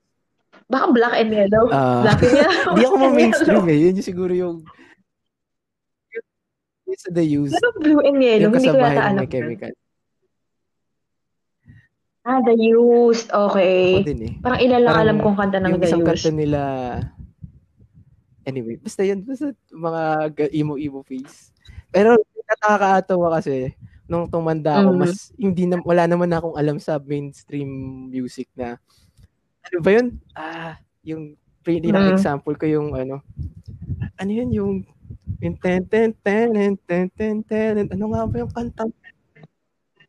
Closer, closer. Ano yun?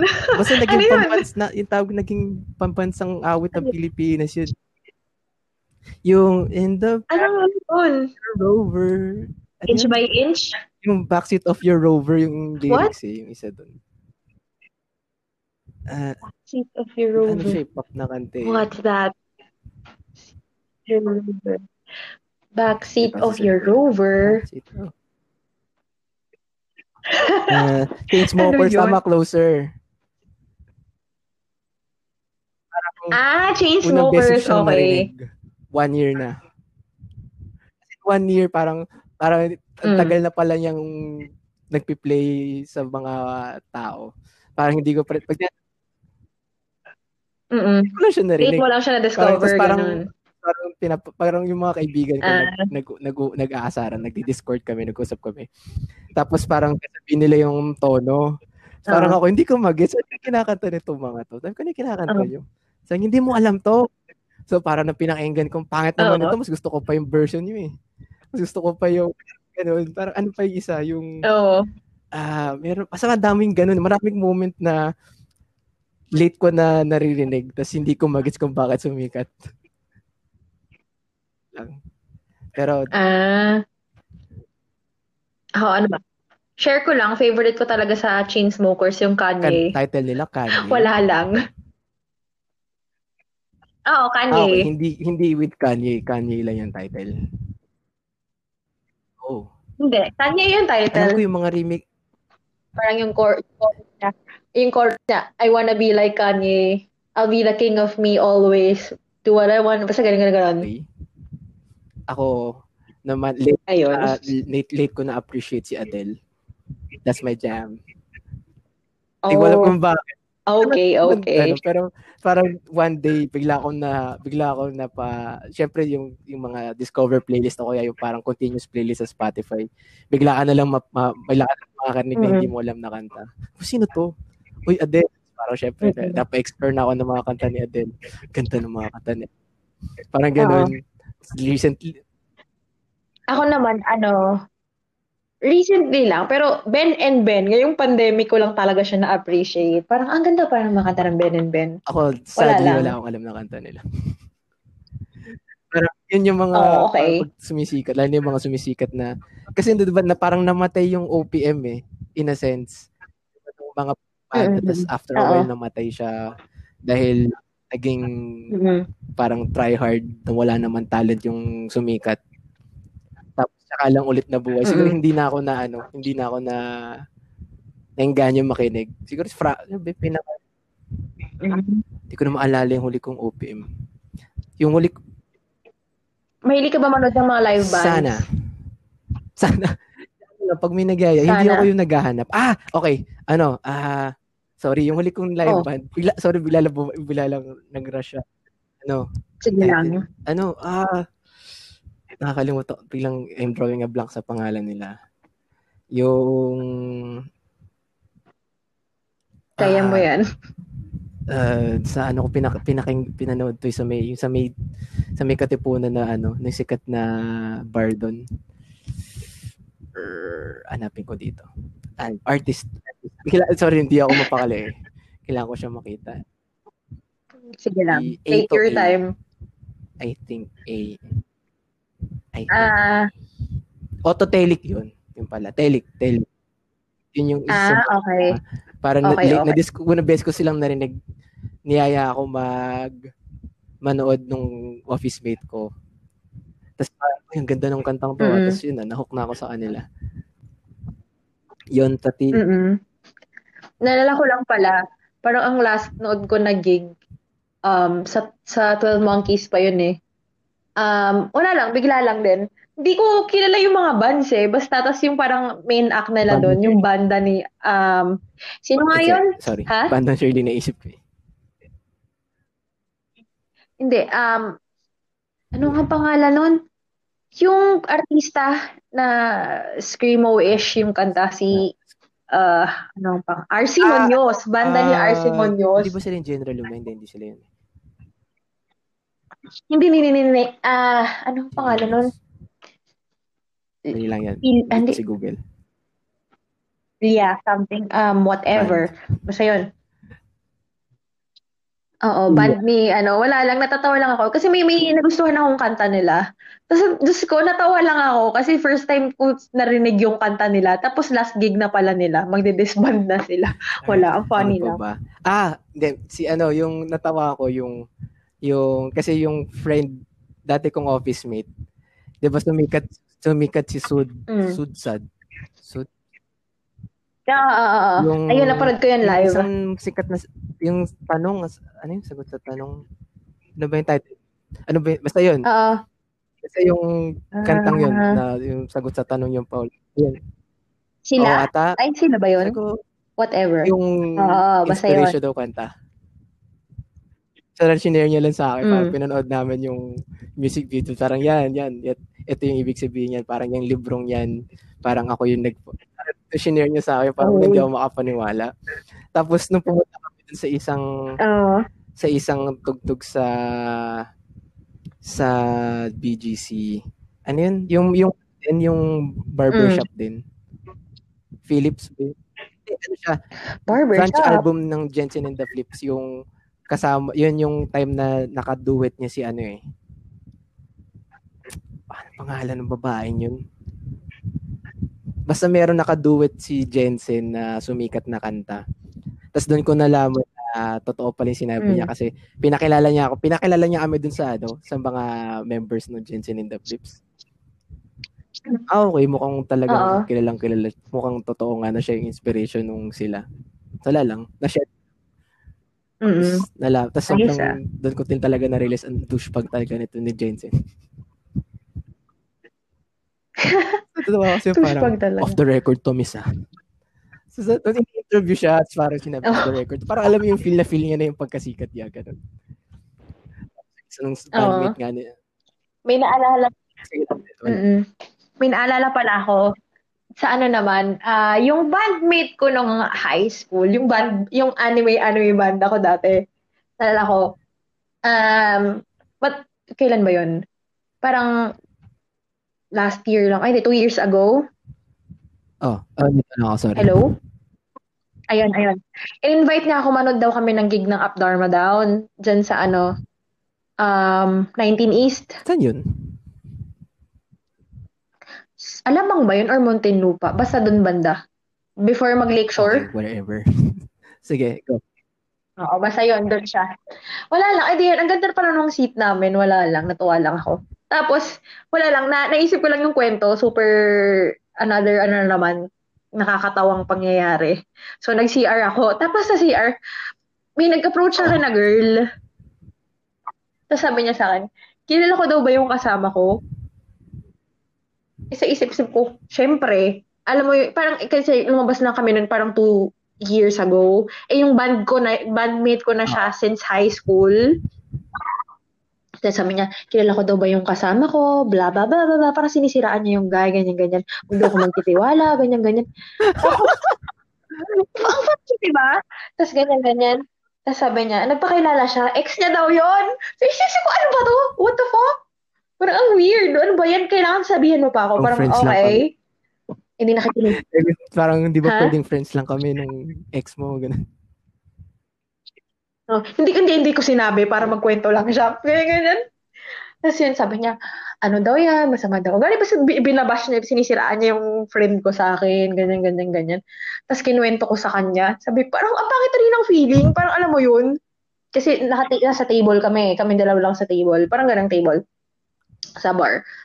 Feeling ko daw lagi siyang nanonood. Ano ba yan? Wala lang. Sabi ko sa kanya, huy, yung ex mo nandito. Kina, ano, in-approach ako sa CR. Diyos ko, eh, yung friend ko na yun, taga Rizal pa yun. Imagine, Rizal. Eh, sabi niya, yung ex niya is from Rizal din. Sumunod pa talaga siya para lang, ano ba, anong Hindi- purpose? Layo ah. Bundok pa. Pinag- Diba? Parang, ha? Tapos sabi ko sa kanya, sinisiraan ka sa akin. Akala niya siguro nagde-date tayo. Akala ko ba una, yung akala ko yung sorry, akala ko yung yung yung punchline nung yung kakwento mo parang sikat na band, sikat na na artist pala yung kaibigan mo. hindi, hindi. Wala lang. Naalala ko lang kasi. Eh, ayun. Pero surprise, kinasal sila. Pero Magkasama ano na sila ngayon. hindi naman dahil nabuntis. Hindi naman, pero pero nung last kong nakausap yung friend ko, medyo parang bumpy yung relationship nila. Kasi crazy daw si ate girl. May trust issue si ate. Tapos ayun, wala Nilala- lang. Nal- Naisip ko Binala, lang. sige tuloy mo lang. Pinaalala ko bigla eh. Yun lang. Nung Yun na yung kwento ko. yung, ba- yung, yung sa restroom. Ay, basta yung dun sa bar. Naalala ko nung sa room 196 yung Ah. pinanood namin yung tele. Galing ako sa CR.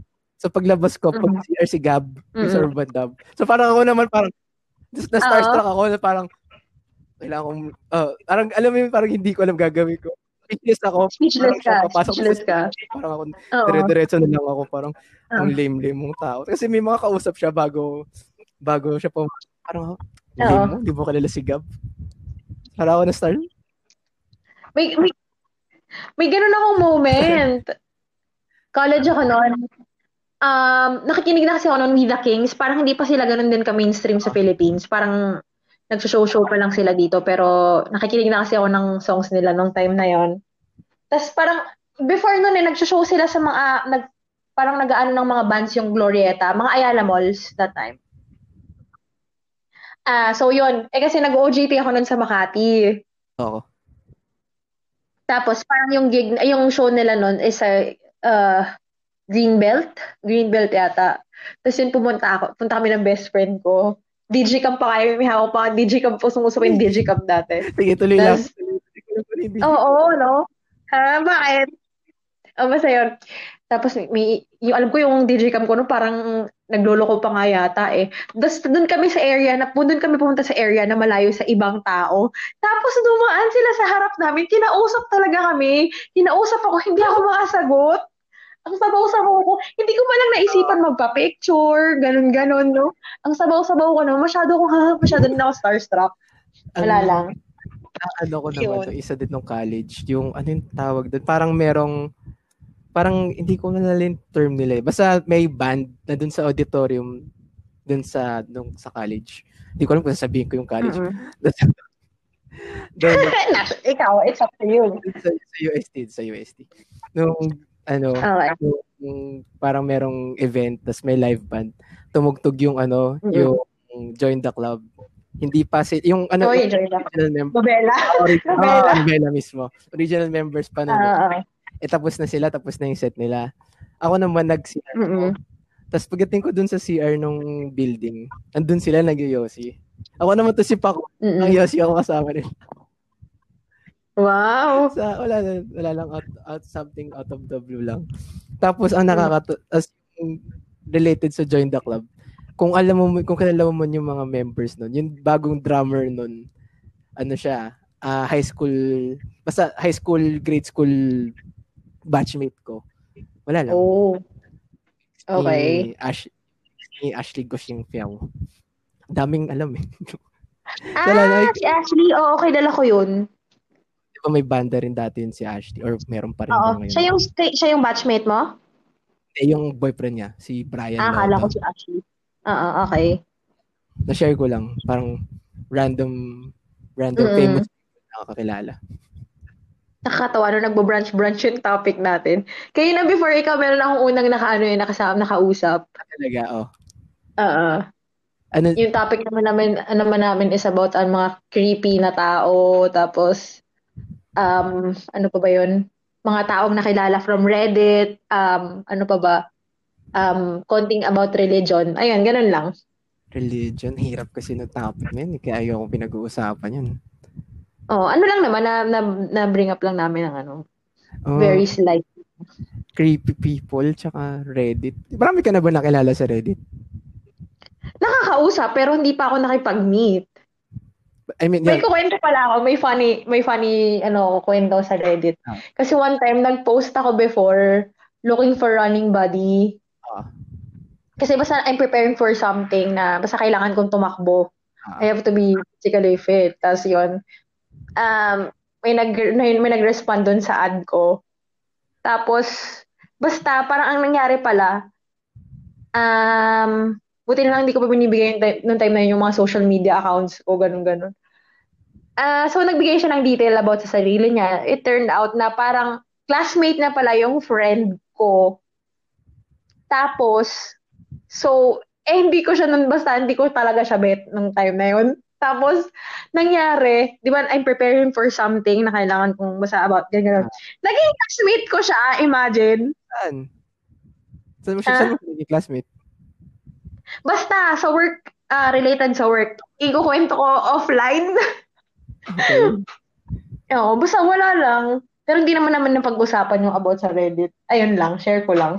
Okay. Okay yan, marami ka na rin. So, sabihin natin, bilang mo ba kung, nabilang mo naman kung ilan na yung mga, nakausap mo na lang. Yun na lang, parang nagka, nakausap mo na through yung conversation talaga, hindi lang yung chat.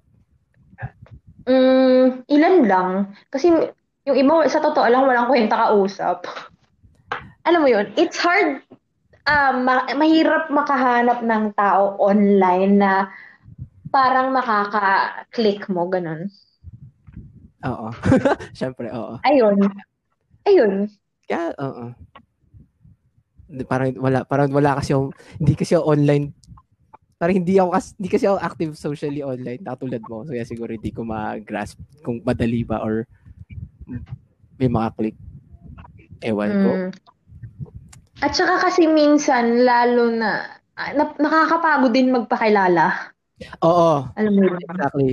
Parang yung feeling na kailangan mo introduce yung sarili mo. Yung parang, yung, yung Oo. parang checklist na, ako si ganito, dito ako nagtatrabaho, ito yung ginagawa ko, dito ako nag-aral. Lalo na, eh, lalo na pag pinag-uusapan yung trabaho. Kasi, eh, I don't know. Parang I don't feel comfortable sabihin agad sa mga tao kung anong trabaho ko. Kasi, for sure, maraming tanong. Sa ba, eh, tingin ko, kaya trabaho, parang yun kasi yun siguro yung generic na icebreaker. Yung parang, Yeah, pero kasi, mm, most of the time, pag pinag-uusapan na yun, parang nawawalan ako ng gana makipag-usap. Well, kung sa wala bagay, yung intro pa lang natin about work, doon na yung nag, nag, medyo nag-vent ka na or parang nag, ano ka na naman. siguro, gets ko naman siguro, okay ba? Kaya naman siguro kaya niya ayaw pag-usapan yung work kasi ito nga yung nararamdaman niya about work. Parang work Hindi, kasi, um, um, I'll give clues. Um, siguro, um, hindi naman, paano ko ba sabihin? Basta iba talaga yung nature niya compared sa mga common na trabaho. Hindi mo kaya, Um, basta yun. message mo na lang or where, whenever na makapag-usap tayo ulit. na Yeah. parang na mo na parang paano ko i-explain na hindi na hindi Oo, masyadong oo, oo. detailed na Mm, record. Parang nag-gets mm, mo na ganun. Parang wag doon na lang mm. may ex- masasabi mo ng buo para hindi ka Oo. Ilang taon ka pala nag-start mag-work? ano ah actually tumigil ako ng wait uh, tinandaan eh nung nasa UST ako tumigil ako nung 19 nag-work ako for a bit sa call center tapos Mm-mm. bumalik ako sa school kasi dati ano ako eh business course so eco eh Oo. Asawa ko tumingin ng graph. So, sa yun, it wasn't for me. Tapos tumigil ako. Tapos nag-IT course. Mm-mm. Parang isang job na yun, isang trabaho na yun nung 19. Tapos, Mm-mm. graduate ako 22 dun sa second Mm-mm. second school ko. So yun, simula 22 hanggang ngayon. So, it, Mm. Okay. from intern, Ako ay started mag 21 or magto 22, parang ganun. pero straight out of college ko nagtrabaho.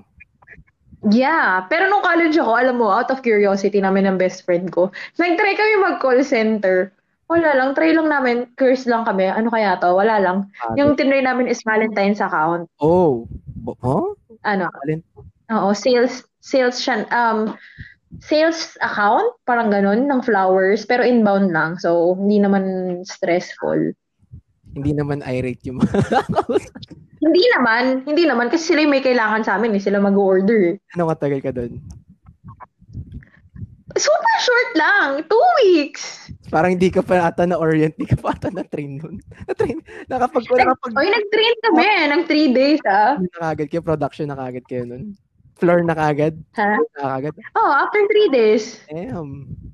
Ako, sig Nakakatawa nga, before, pum- before mag-ano sa floor, parang, di ba, after nung training, we were given two phone calls.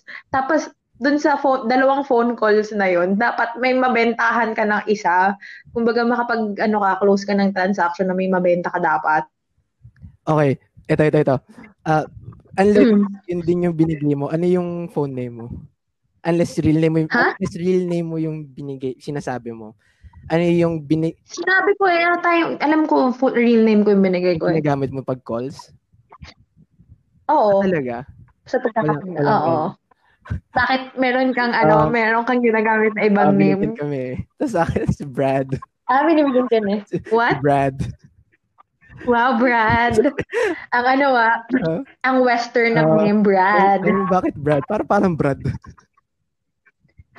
Wala lang. Sobrang natatawa na, bakit Brad? Ewan ko, parang yun yung pumasok sa isip ko eh. Oo.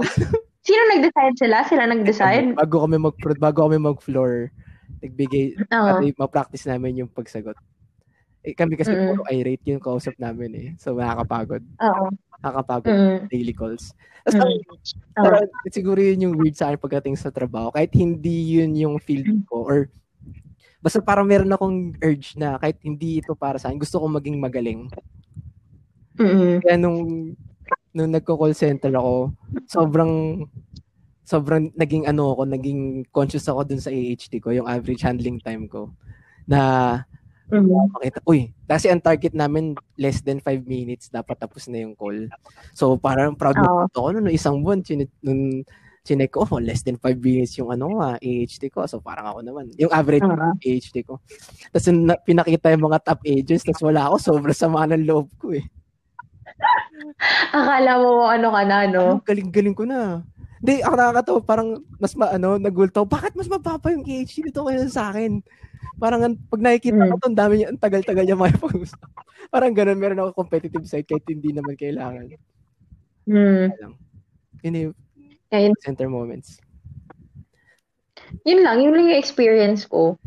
Dapat kasi nung college, ay nung, kasi yung sa school ko before, uh, ladderized course ako eh. Um, um, trisem kami. So, three years, um, Mm. third year yung OJT namin. I-absorb na din dapat ako nun ng ano, pinag-OJT-han ko eh. Tapos, kaso, sabi ko nun, kasi may one year pa ako eh, magla-ladderize bago ka mag-IT. Ganun yung sa amin sa school ko dati. Um, ayun. Iba siya compared sa ibang school. Okay. Mm. Tapos yun na nga, di ba? Third year, after OJT, mag-graduate kami. Tapos may one year pa ako ulit para makakuha ka ng bachelor's. Ah, so yun, i-absorb sana nila ako kasi sabi ko, ay ano pa ako, may natitira pa akong one year, mag-aral pa ako. Alam mo ba, ano sila, willing silang mag-adjust for me. Papayagan daw nila ako umuwi ng maaga. Ganun pa sa magiging flexible sila for my schedule. Kaso wala, tinanggihan ko lang din. Ako nagtitesis pa ako nun, nung inabsorb nila ako. Oo, kamusta naman? Sakto lang. Kasi yung hindi ko alam kung paano ko nagawa yun. Pero hindi naman kasi ganun ka-demanding yung work nung nag-intern ako. Kaya tas yung Mm, namin nun every Saturday lang. Kaya pumasok sa schedule. Mm. Uh, uy, kumikita na ako. Nag-aaral pa rin ako. Ha? Wala lang. Nice. Ako, ano, tsaka ayaw, ayaw din ng parents ko kasi na mag, ano ko, working student na ganun. Mo, Wala ano lang. nangyari sa'yo ngayon? joke. joke. Ano? joke. ano? Ano? Ituloy mo, ituloy mo. Di ba parang, ano, ayun, first maging working student ka, tapos nangyari sa'yo ngayon, working ka, tapos gusto mo maging student. Diba? Minsan, alam mo ba, hindi ko na din alam sa sarili ko, ano ba talagang gusto ko? Alam mo yun? ano ba yung, eto na lang, ano yung, Super undecided pa rin ako till now. Ano ba talagang gusto ko? Hindi ko alam. ano yung, meron ka ba kahit sobrang shall, the shallowest dream? Yung parang, hindi necessarily yung bubuhay sa'yo parang, pero parang gusto kong matry to. Parang ito yung gusto kong gawin.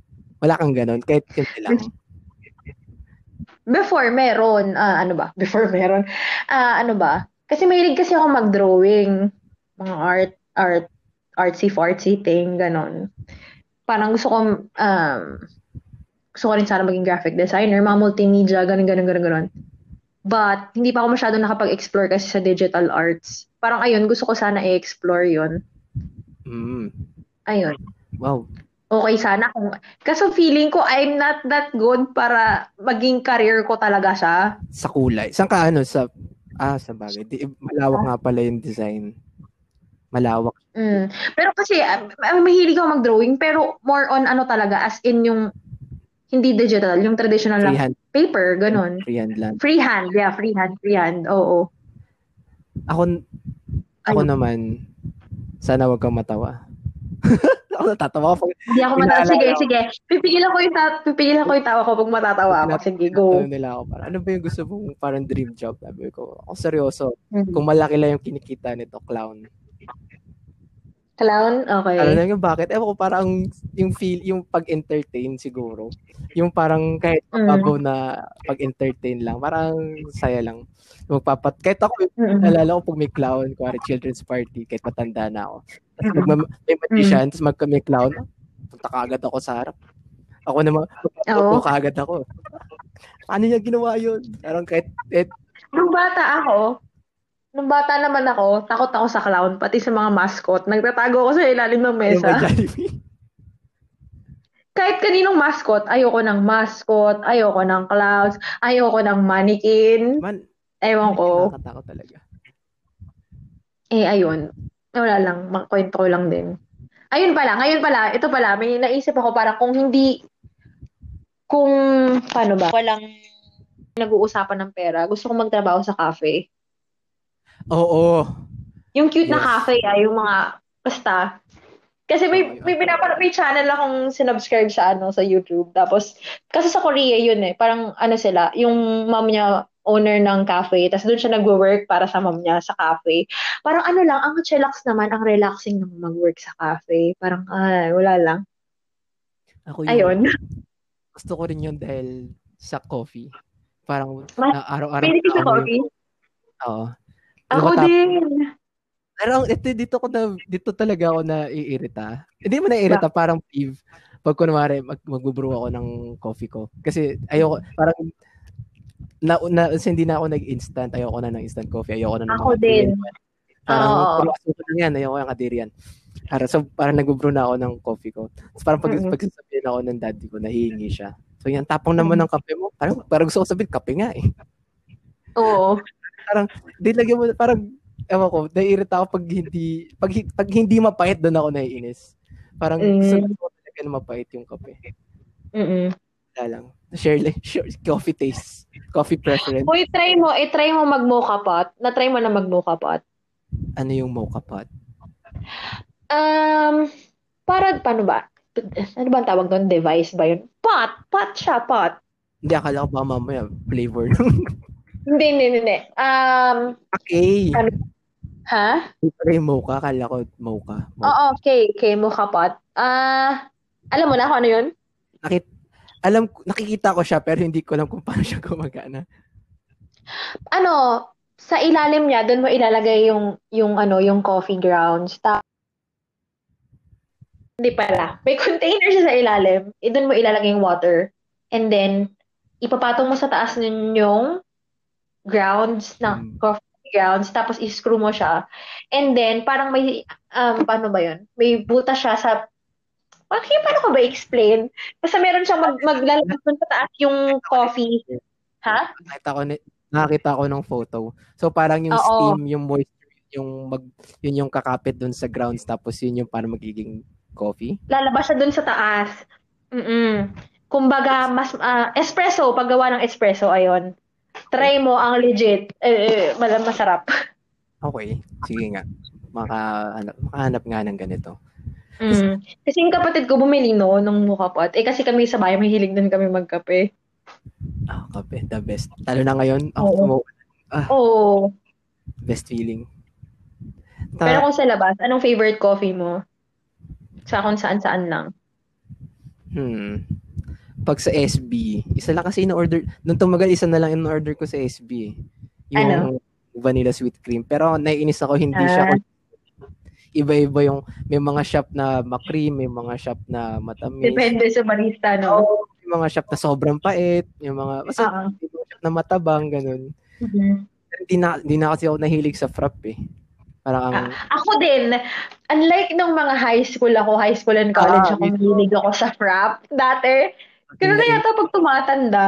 Oo, no? Sabay ganun. Pa- parang nababawasan yung, nag, iba yung pag-mature ng taste mo, parang nababawasan yung sweet. Oo, oo, oo, oo. Tanda. Ayun, so, Kung cold naman ako, iced lang. Ayoko ng frap. Parang magagasgas yung lalamunan ko pag frap. oo. Tapos, ay wait, so nag-iced coffee ka yung coffee lang, yung walang cream. Yung black lang. Sure, oo. Oo naman. Ako naman, ako naman okay ako with both, yung black or may something. Ayun, wag lang ah, wag lang super sweet na as in super sweet. Mm. Kasi may ibang ayun, parang ah, paano ba? Like yung mga mocha, ganun. yung Though mo, okay naman ako sa mocha, wag lang yung super sweet talaga. yun yung medyo weird sa mocha eh. Kaya parang naisip ko, kape ba talaga to?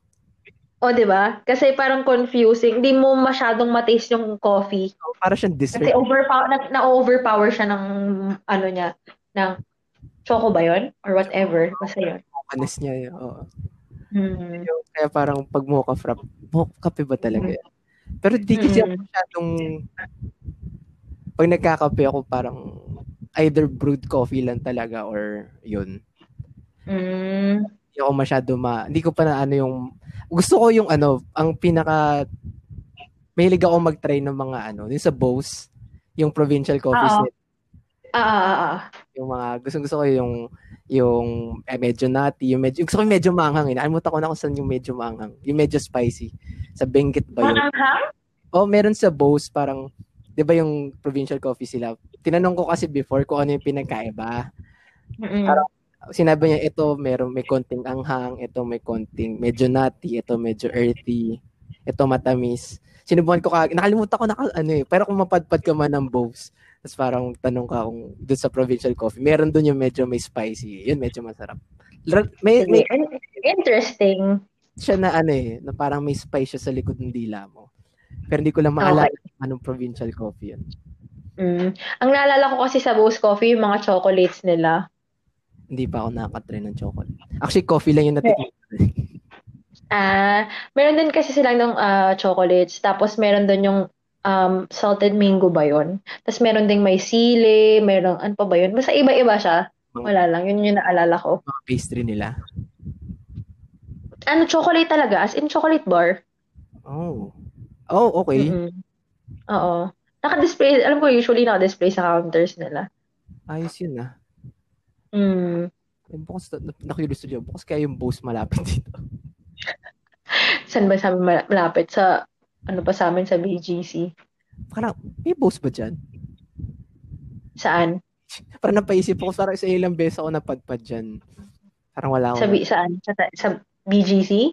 Hindi ko, yun kasi doon ako nalilito, parang B- pag BGC, alam ko lang yung area. Pag sinabing high street, alam kong parte siya ng BGC.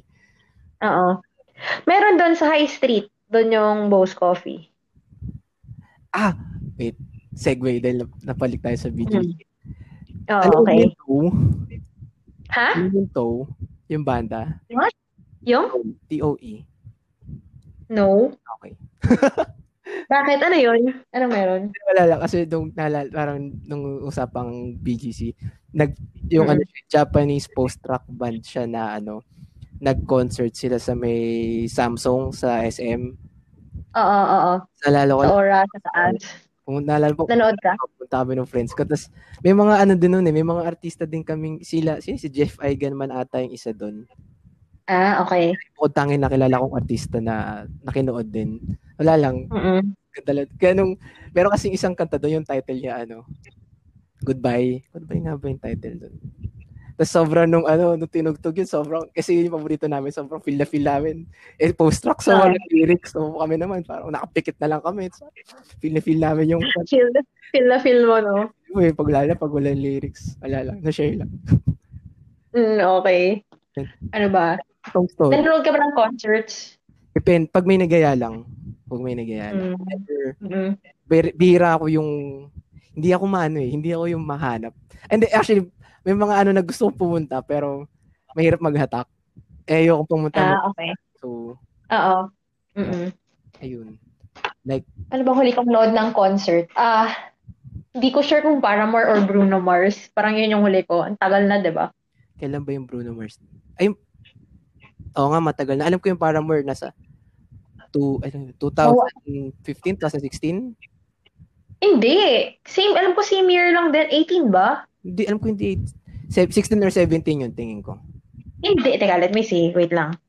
18 ba yun? Parang hindi 18 yun. Kung naala, tama yung alala ko sa...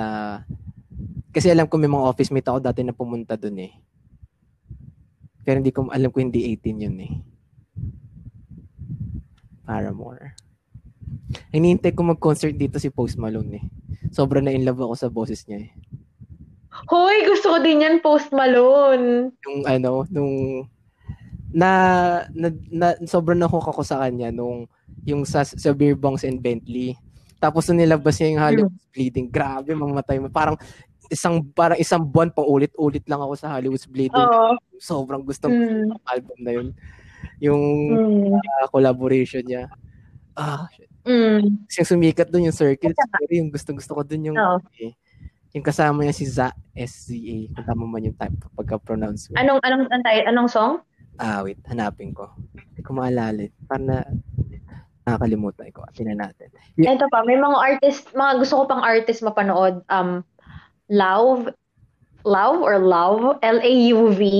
Lao. Nag-concert sila last, nag-concert siya last year, kaso hindi talaga ako pwede. Ang, okay yan. Oo, Lauv. Yun yung kanyang name. Based sa mga picture niya, hindi ko ma-imagine kung ano yung tunog niya. Um, I Like Me Better. ah, okay. Ah, yun. Alam ko lang yung, kan- yung title, pero hindi ko pala rin. Okay, basta yun. So siya mapanood live. Lao.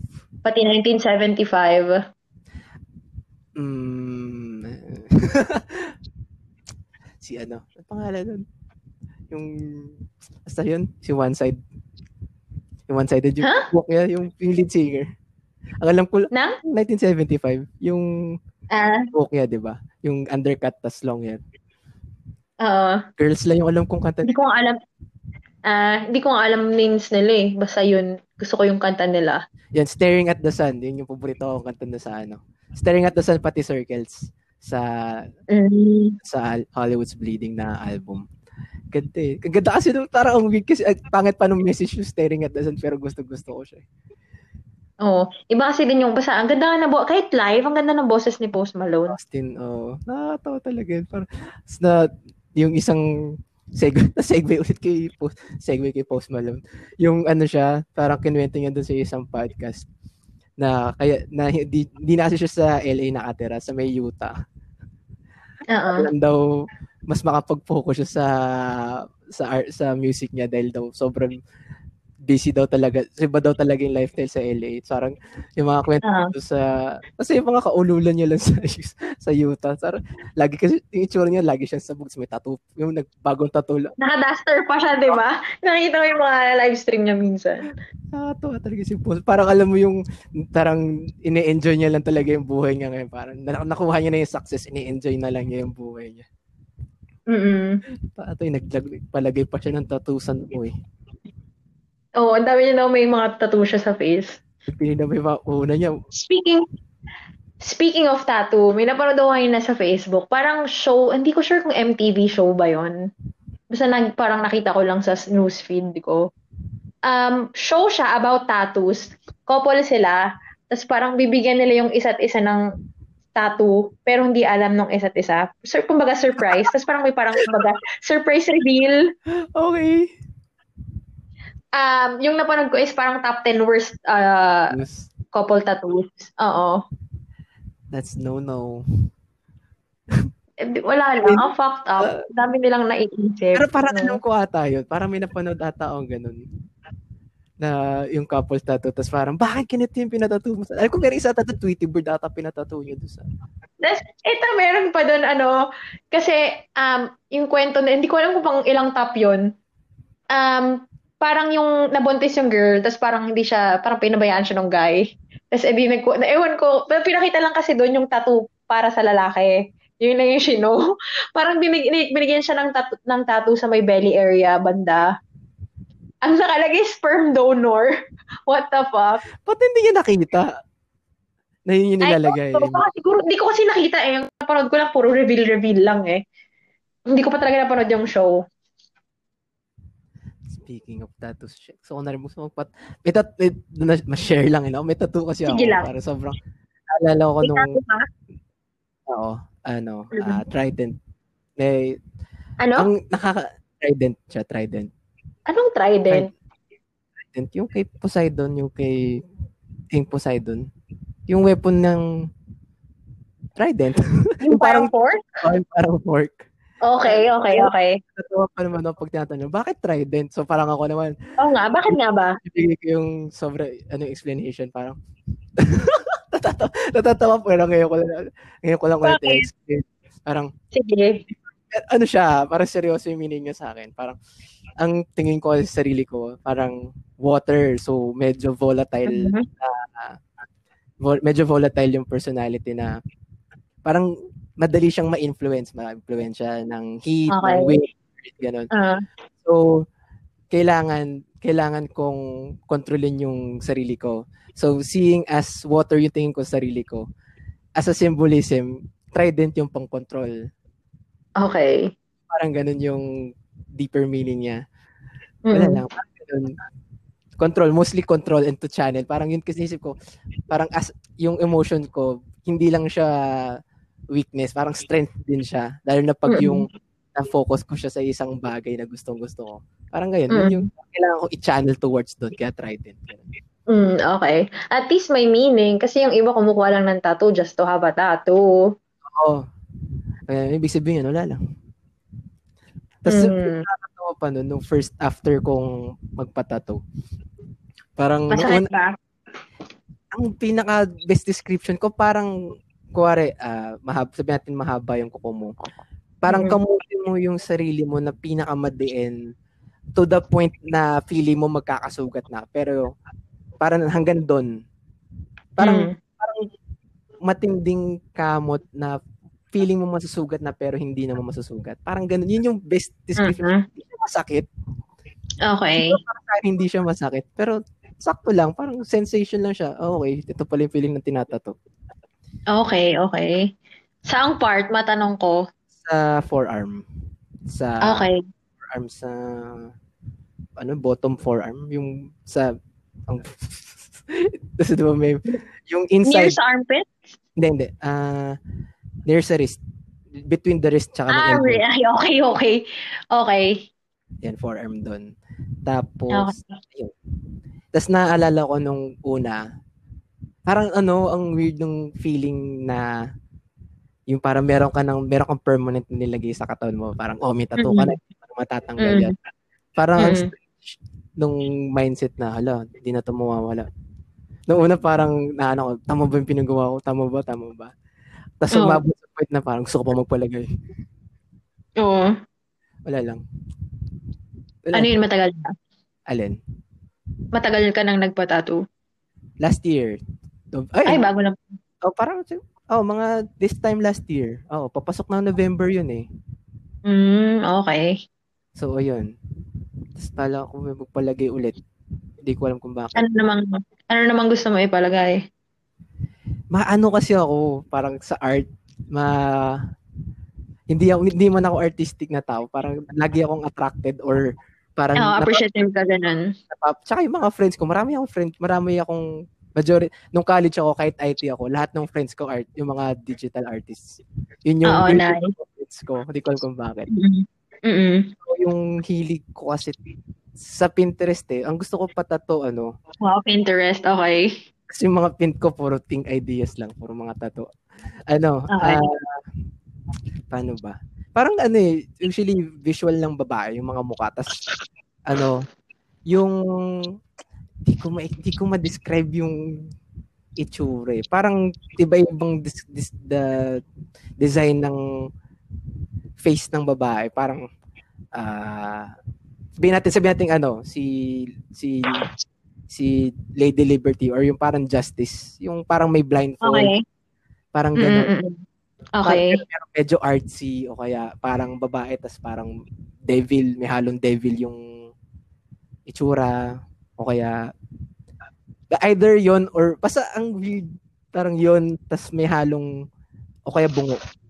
Parang opposite. Oh. Hindi, hindi ang hirap pag hindi ko mapakita pag i-describe ko by words. Pero ayun, alala ko kasi sobrang layo ng mga sinishare ko. So, kung alam mo man yung GTA 5 na laro. Yung Grand Yeah, Theft, yung racing? ha? Racing? Hindi yung Grand Theft Auto, yung parang Ay, criminal. iba pala. Parang pwede, Ay, okay. Pero, Okay, okay, okay. Nagawa, pwede ka kasi gumawa ng character doon. Tapos yung character ko doon, parang may mga tattoo siya. Tapos laging opposite. Parang ano, tattoo niya na babae. Tapos dapat may kasamang tattoo ni Death. Love and Death. Parang ganun yung ano niya. Ganun yung Ah, Love and Death yung ano. okay. Mm ko, parang, ang love, hindi ko, parang, yeah, yeah. Parang, parang yin and yang, ganon. Ang, ang rambly ko sa ganun. Parang, basta basically love and death yung deepest meaning. Yun, o kaya Oh. moon. Yan yung dalawa ko iniisip. Ano naman sa moon? Kontra, Bakit moon? kontra siya ng trident. Parang kung yung trident, Ah, siya ano, ako yung magcha-channel, yung moon, parang influence. Yun yung something na hindi ko makontrol. Parang yung moon, di ba, tina-influence niya yung waves, yung sea. oo. So kung full moon, mas Mm. malakas yung waves. Ayun. so, Okay. yeah, Gets, gets. yun. Ako, paano ba? Kasi, wala pa akong, sometimes parang gusto ko din, pero wala akong maisip na parang gusto, na something na gusto kong mailagay sa katawan ko permanently. Mm. Ayun. Siguro henna. Pero alam mo ba dati, nalala ko pumunta kami Boracay family. Gusto ko magpa-henna. Ayaw ko payagan tatay ko. Strict, di ba? Kaya sabi mo, Wala. wala rin, Wala ganun. ah, wala rin yung hena na yan, Brad. Pa, eh, Eh, ayun. Wala. pa, pa, pa. Pero, ano din yun eh, parang narealize ko na dapat talaga, pag kung magpapatato ka, pagtanda mo na, pag alam mo na yung gusto mong ipalagay. Ang weird nga na, Oo, syempre. Ang mahal magpa-laser, di ba? do, I wouldn't know. Meron ba dito? Basta yun. Tapos mas, I think, maybe. mas masakit yun eh. Kaysa magpalagay. Oo. Tapos ilang session pa yun, di ba? Sunugin mo yung balat mo eh. Bagong peklat. Bagong sugat pala. Kasi yung tattoo basically sugat na may ink. Mm-mm. Yeah. Anyway, ayun, pag, ala, wala akong tattoo eh. Ay, hindi, parang na, na-stuck mo lang sa tattoo. Parang, iba kasi yung pag yung tattoo, parang isa sa bagay na hindi, basically hindi na mawawala sa'yo. Oo. Parang nag, nagkaroon ako ng, ng, parang crisis, life crisis nung nagpatato ako. Parang, wala. Paano Ito na- life crisis? parang nandito na, parang yung feeling na hanggang mamatay ako nandito na to. Yung parang hindi na Hmm. tumawala sa akin. Parang hindi, Oo. ewan ko, hindi ko siya ma-describe. Parang inert feeling na, innate feeling na, na parang kinakabahan ako. Hindi ko alam kung bakit. Okay. Parang Pero yung- hindi ka naman unsure, gano'n. Hindi naman unsure yung feel. Ay, hindi, hindi naman. Hindi naman siya regret. Pero parang, Okay. merong, meron na akong permanent thing na hindi na mawawala sa akin. Semi-permanent kung magpapalaser ka. So, wala lang. Ngayon lang. Mm. Tapos na, kinukulit ako dati, nalala ko, kinukulit pa ako ng tattoo artist ko. Okay lang, papalagi ulit. Oo. Yun. Nung, ano, mahal naman na sinisingil nito. Mahal pala na siningil sa akin ito. Nagkadalawang isip na ako sa kanya. Naghanap na lang ako, naghanap na ako ng bagong artist. Anyway, yun lang. Curious lang ako, magkano pala nung sa'yo? Four. Four o four? Mm. Gaano kalaki yun? Ano ba to? Eh, ano ka ba to?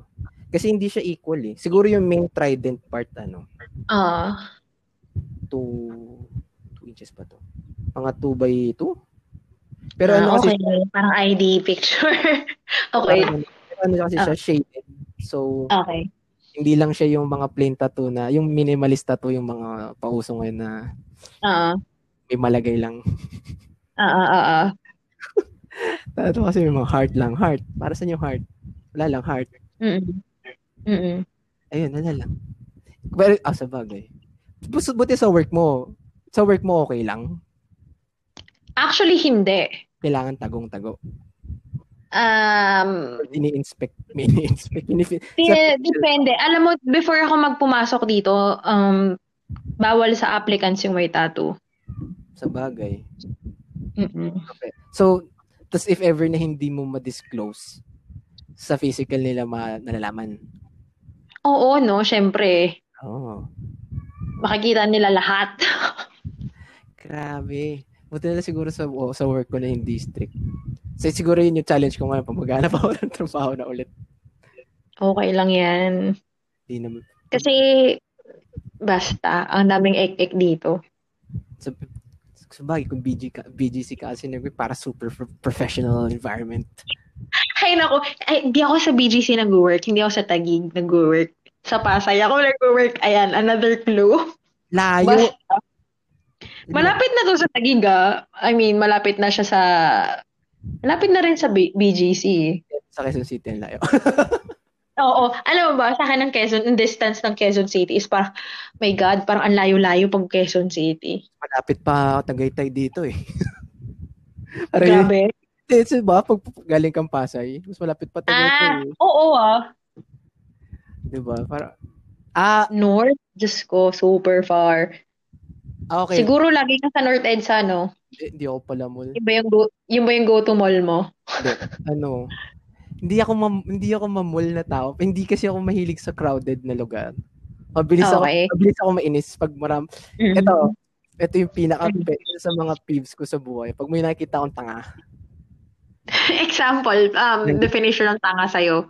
nanggigigil ako parang hindi lang tanga, yung mga sabihin nating walang manners. For example, makakita ako ng lalaki or person na Mm. magtatapon sa trash bin. Drink Mm. siya. May laman pang tubig. Ah. May laman pang liquid yung drink niya. May inis ako. Ah. Doon pala may inis na ako. Parang hindi mo muna itapon sa ano sa sa CR. Eh, Di ba libasang Ah. basa yung basura dyan. Yung mga ganun. Mm. Ako. Okay, okay. O kaya pag so, mga ano po Sige. ano ba yung mga Continue. mababaw na, na naiinis ako. Pag yung mga mababagal maglakad, Ako din. Ako kasi, lalo pag ako lang mag-isa, ang bilis ko maglakad, promise. kasi pag yung face mo, no? Pag may sarili kang face, Mm. Kaya ginagawa ko talaga. Tapos alam, kunyari, makitid yung daanan. Tapos may dalawang, dalawa sila, kunyari, ang bagal-bagal maglakad. Nag-overtake talaga ako minsan talaga eh. tapos yung lakakbang mo yung mabilis na ano, mabilis na maliliit. Oo! Oo, ganun na. Oy, grabe ka naman. Di, yung tipong, nagigis ko yung parang, yung parang power, yung Oo, basta, mabilis ako maglakad. Binibilisan ko lalo pag gano'n mag-overtake ako. Kasi parang, oh my God, sayang oras ko. Parang forever. Ano ba? Tapos yung mga yung walang yung hindi nila na yung bigla silang titigil, hindi nila hiniisip meron sum- nakasunod sa kanila. Do- Oo. na you know, parang dude, pwede ka na muna tumabi ka kung titigil ka. parang kotse lang. Mm. Doon ka sa Oo. pader. Kung titigil ka, doon ka sa pader. Ano pa ba? Mm. Kasi yung mga walang manners, yung mga pati yung mga katangahan na yung mga ah, yung mga ano, yung mga sobrang privileged na tao doon nabibwisit talaga ako. Mga Karen. mga entitled Karen. Oo, yung mga for, lalo na yung mga grabe na inis ako pag kuwari sa fast food na sobrang na mag-complain. Sobrang Mm-mm. na parang dude, ano lang yan, parang halos minimum wage earner lang yan, sobrang mo naman kung ano yun. Yung parang Mm-mm. porket ngayon ka lang nakakain sa labas, meron ka ng ano na, Mm-mm. yun lang, mga walang manners na gano'n. Nakakainis kasi. Parang wala silang Mm. empathy. Sabi nila, sabi nga nila, parang doon mo malalaman sa tao kung mabait ba siya is kung paano niya i-treat yung mga, um, ano bang tawag doon sa mga ganong tao? Mga, ano ba? Restaurant. Ano ba ang tawag Yung doon? Basta yung mga tao. Service workers. Service, yeah, yeah, yeah, yeah. Ayun. 'di ba? Parang na, nakakainis lang talaga yung mga ganun tao. Ewan ko parang simula Mm. Simula nung naging conscious ako sa ganun, parang syempre pagkakain, nasanay na ako na ililigpit ko na para kung kukunin nila yung isang, isang tapunan na lang, yung hindi na nila kailangan ayusin. Oo, sarap nakakaano lang. Yung mga ganun, yung mga, ayaw, yung mga entitled na Mm. tao. Parang parang sa ano, sa fast food kasi sa atin 'di ba, karamihan nakasanayan na naiiwanan lang yung pinagkain pinagkainan sa table. Pero kung pupunta ka sa ibang bansa, Yung Claygo. Yeah, Claygo, na-observe nila yung Claygo. Oh, napapansin ko naman, ku- ah, kunyari, ah, parang sa Hong Kong may McDonald's doon. Um, ayun, maka, mapapansin mo syempre, may makakasabay ka ding mga Filipino. O nagagawa naman natin mag-adjust sa ibang bansa. Ah. Bakit di natin gawin dito? 'Di ba? Porket nandito ka sa sarili, parang nakas parang bakit pag magpapakita ng tao ka lang kapag nasa ibang lugar ka? Oo.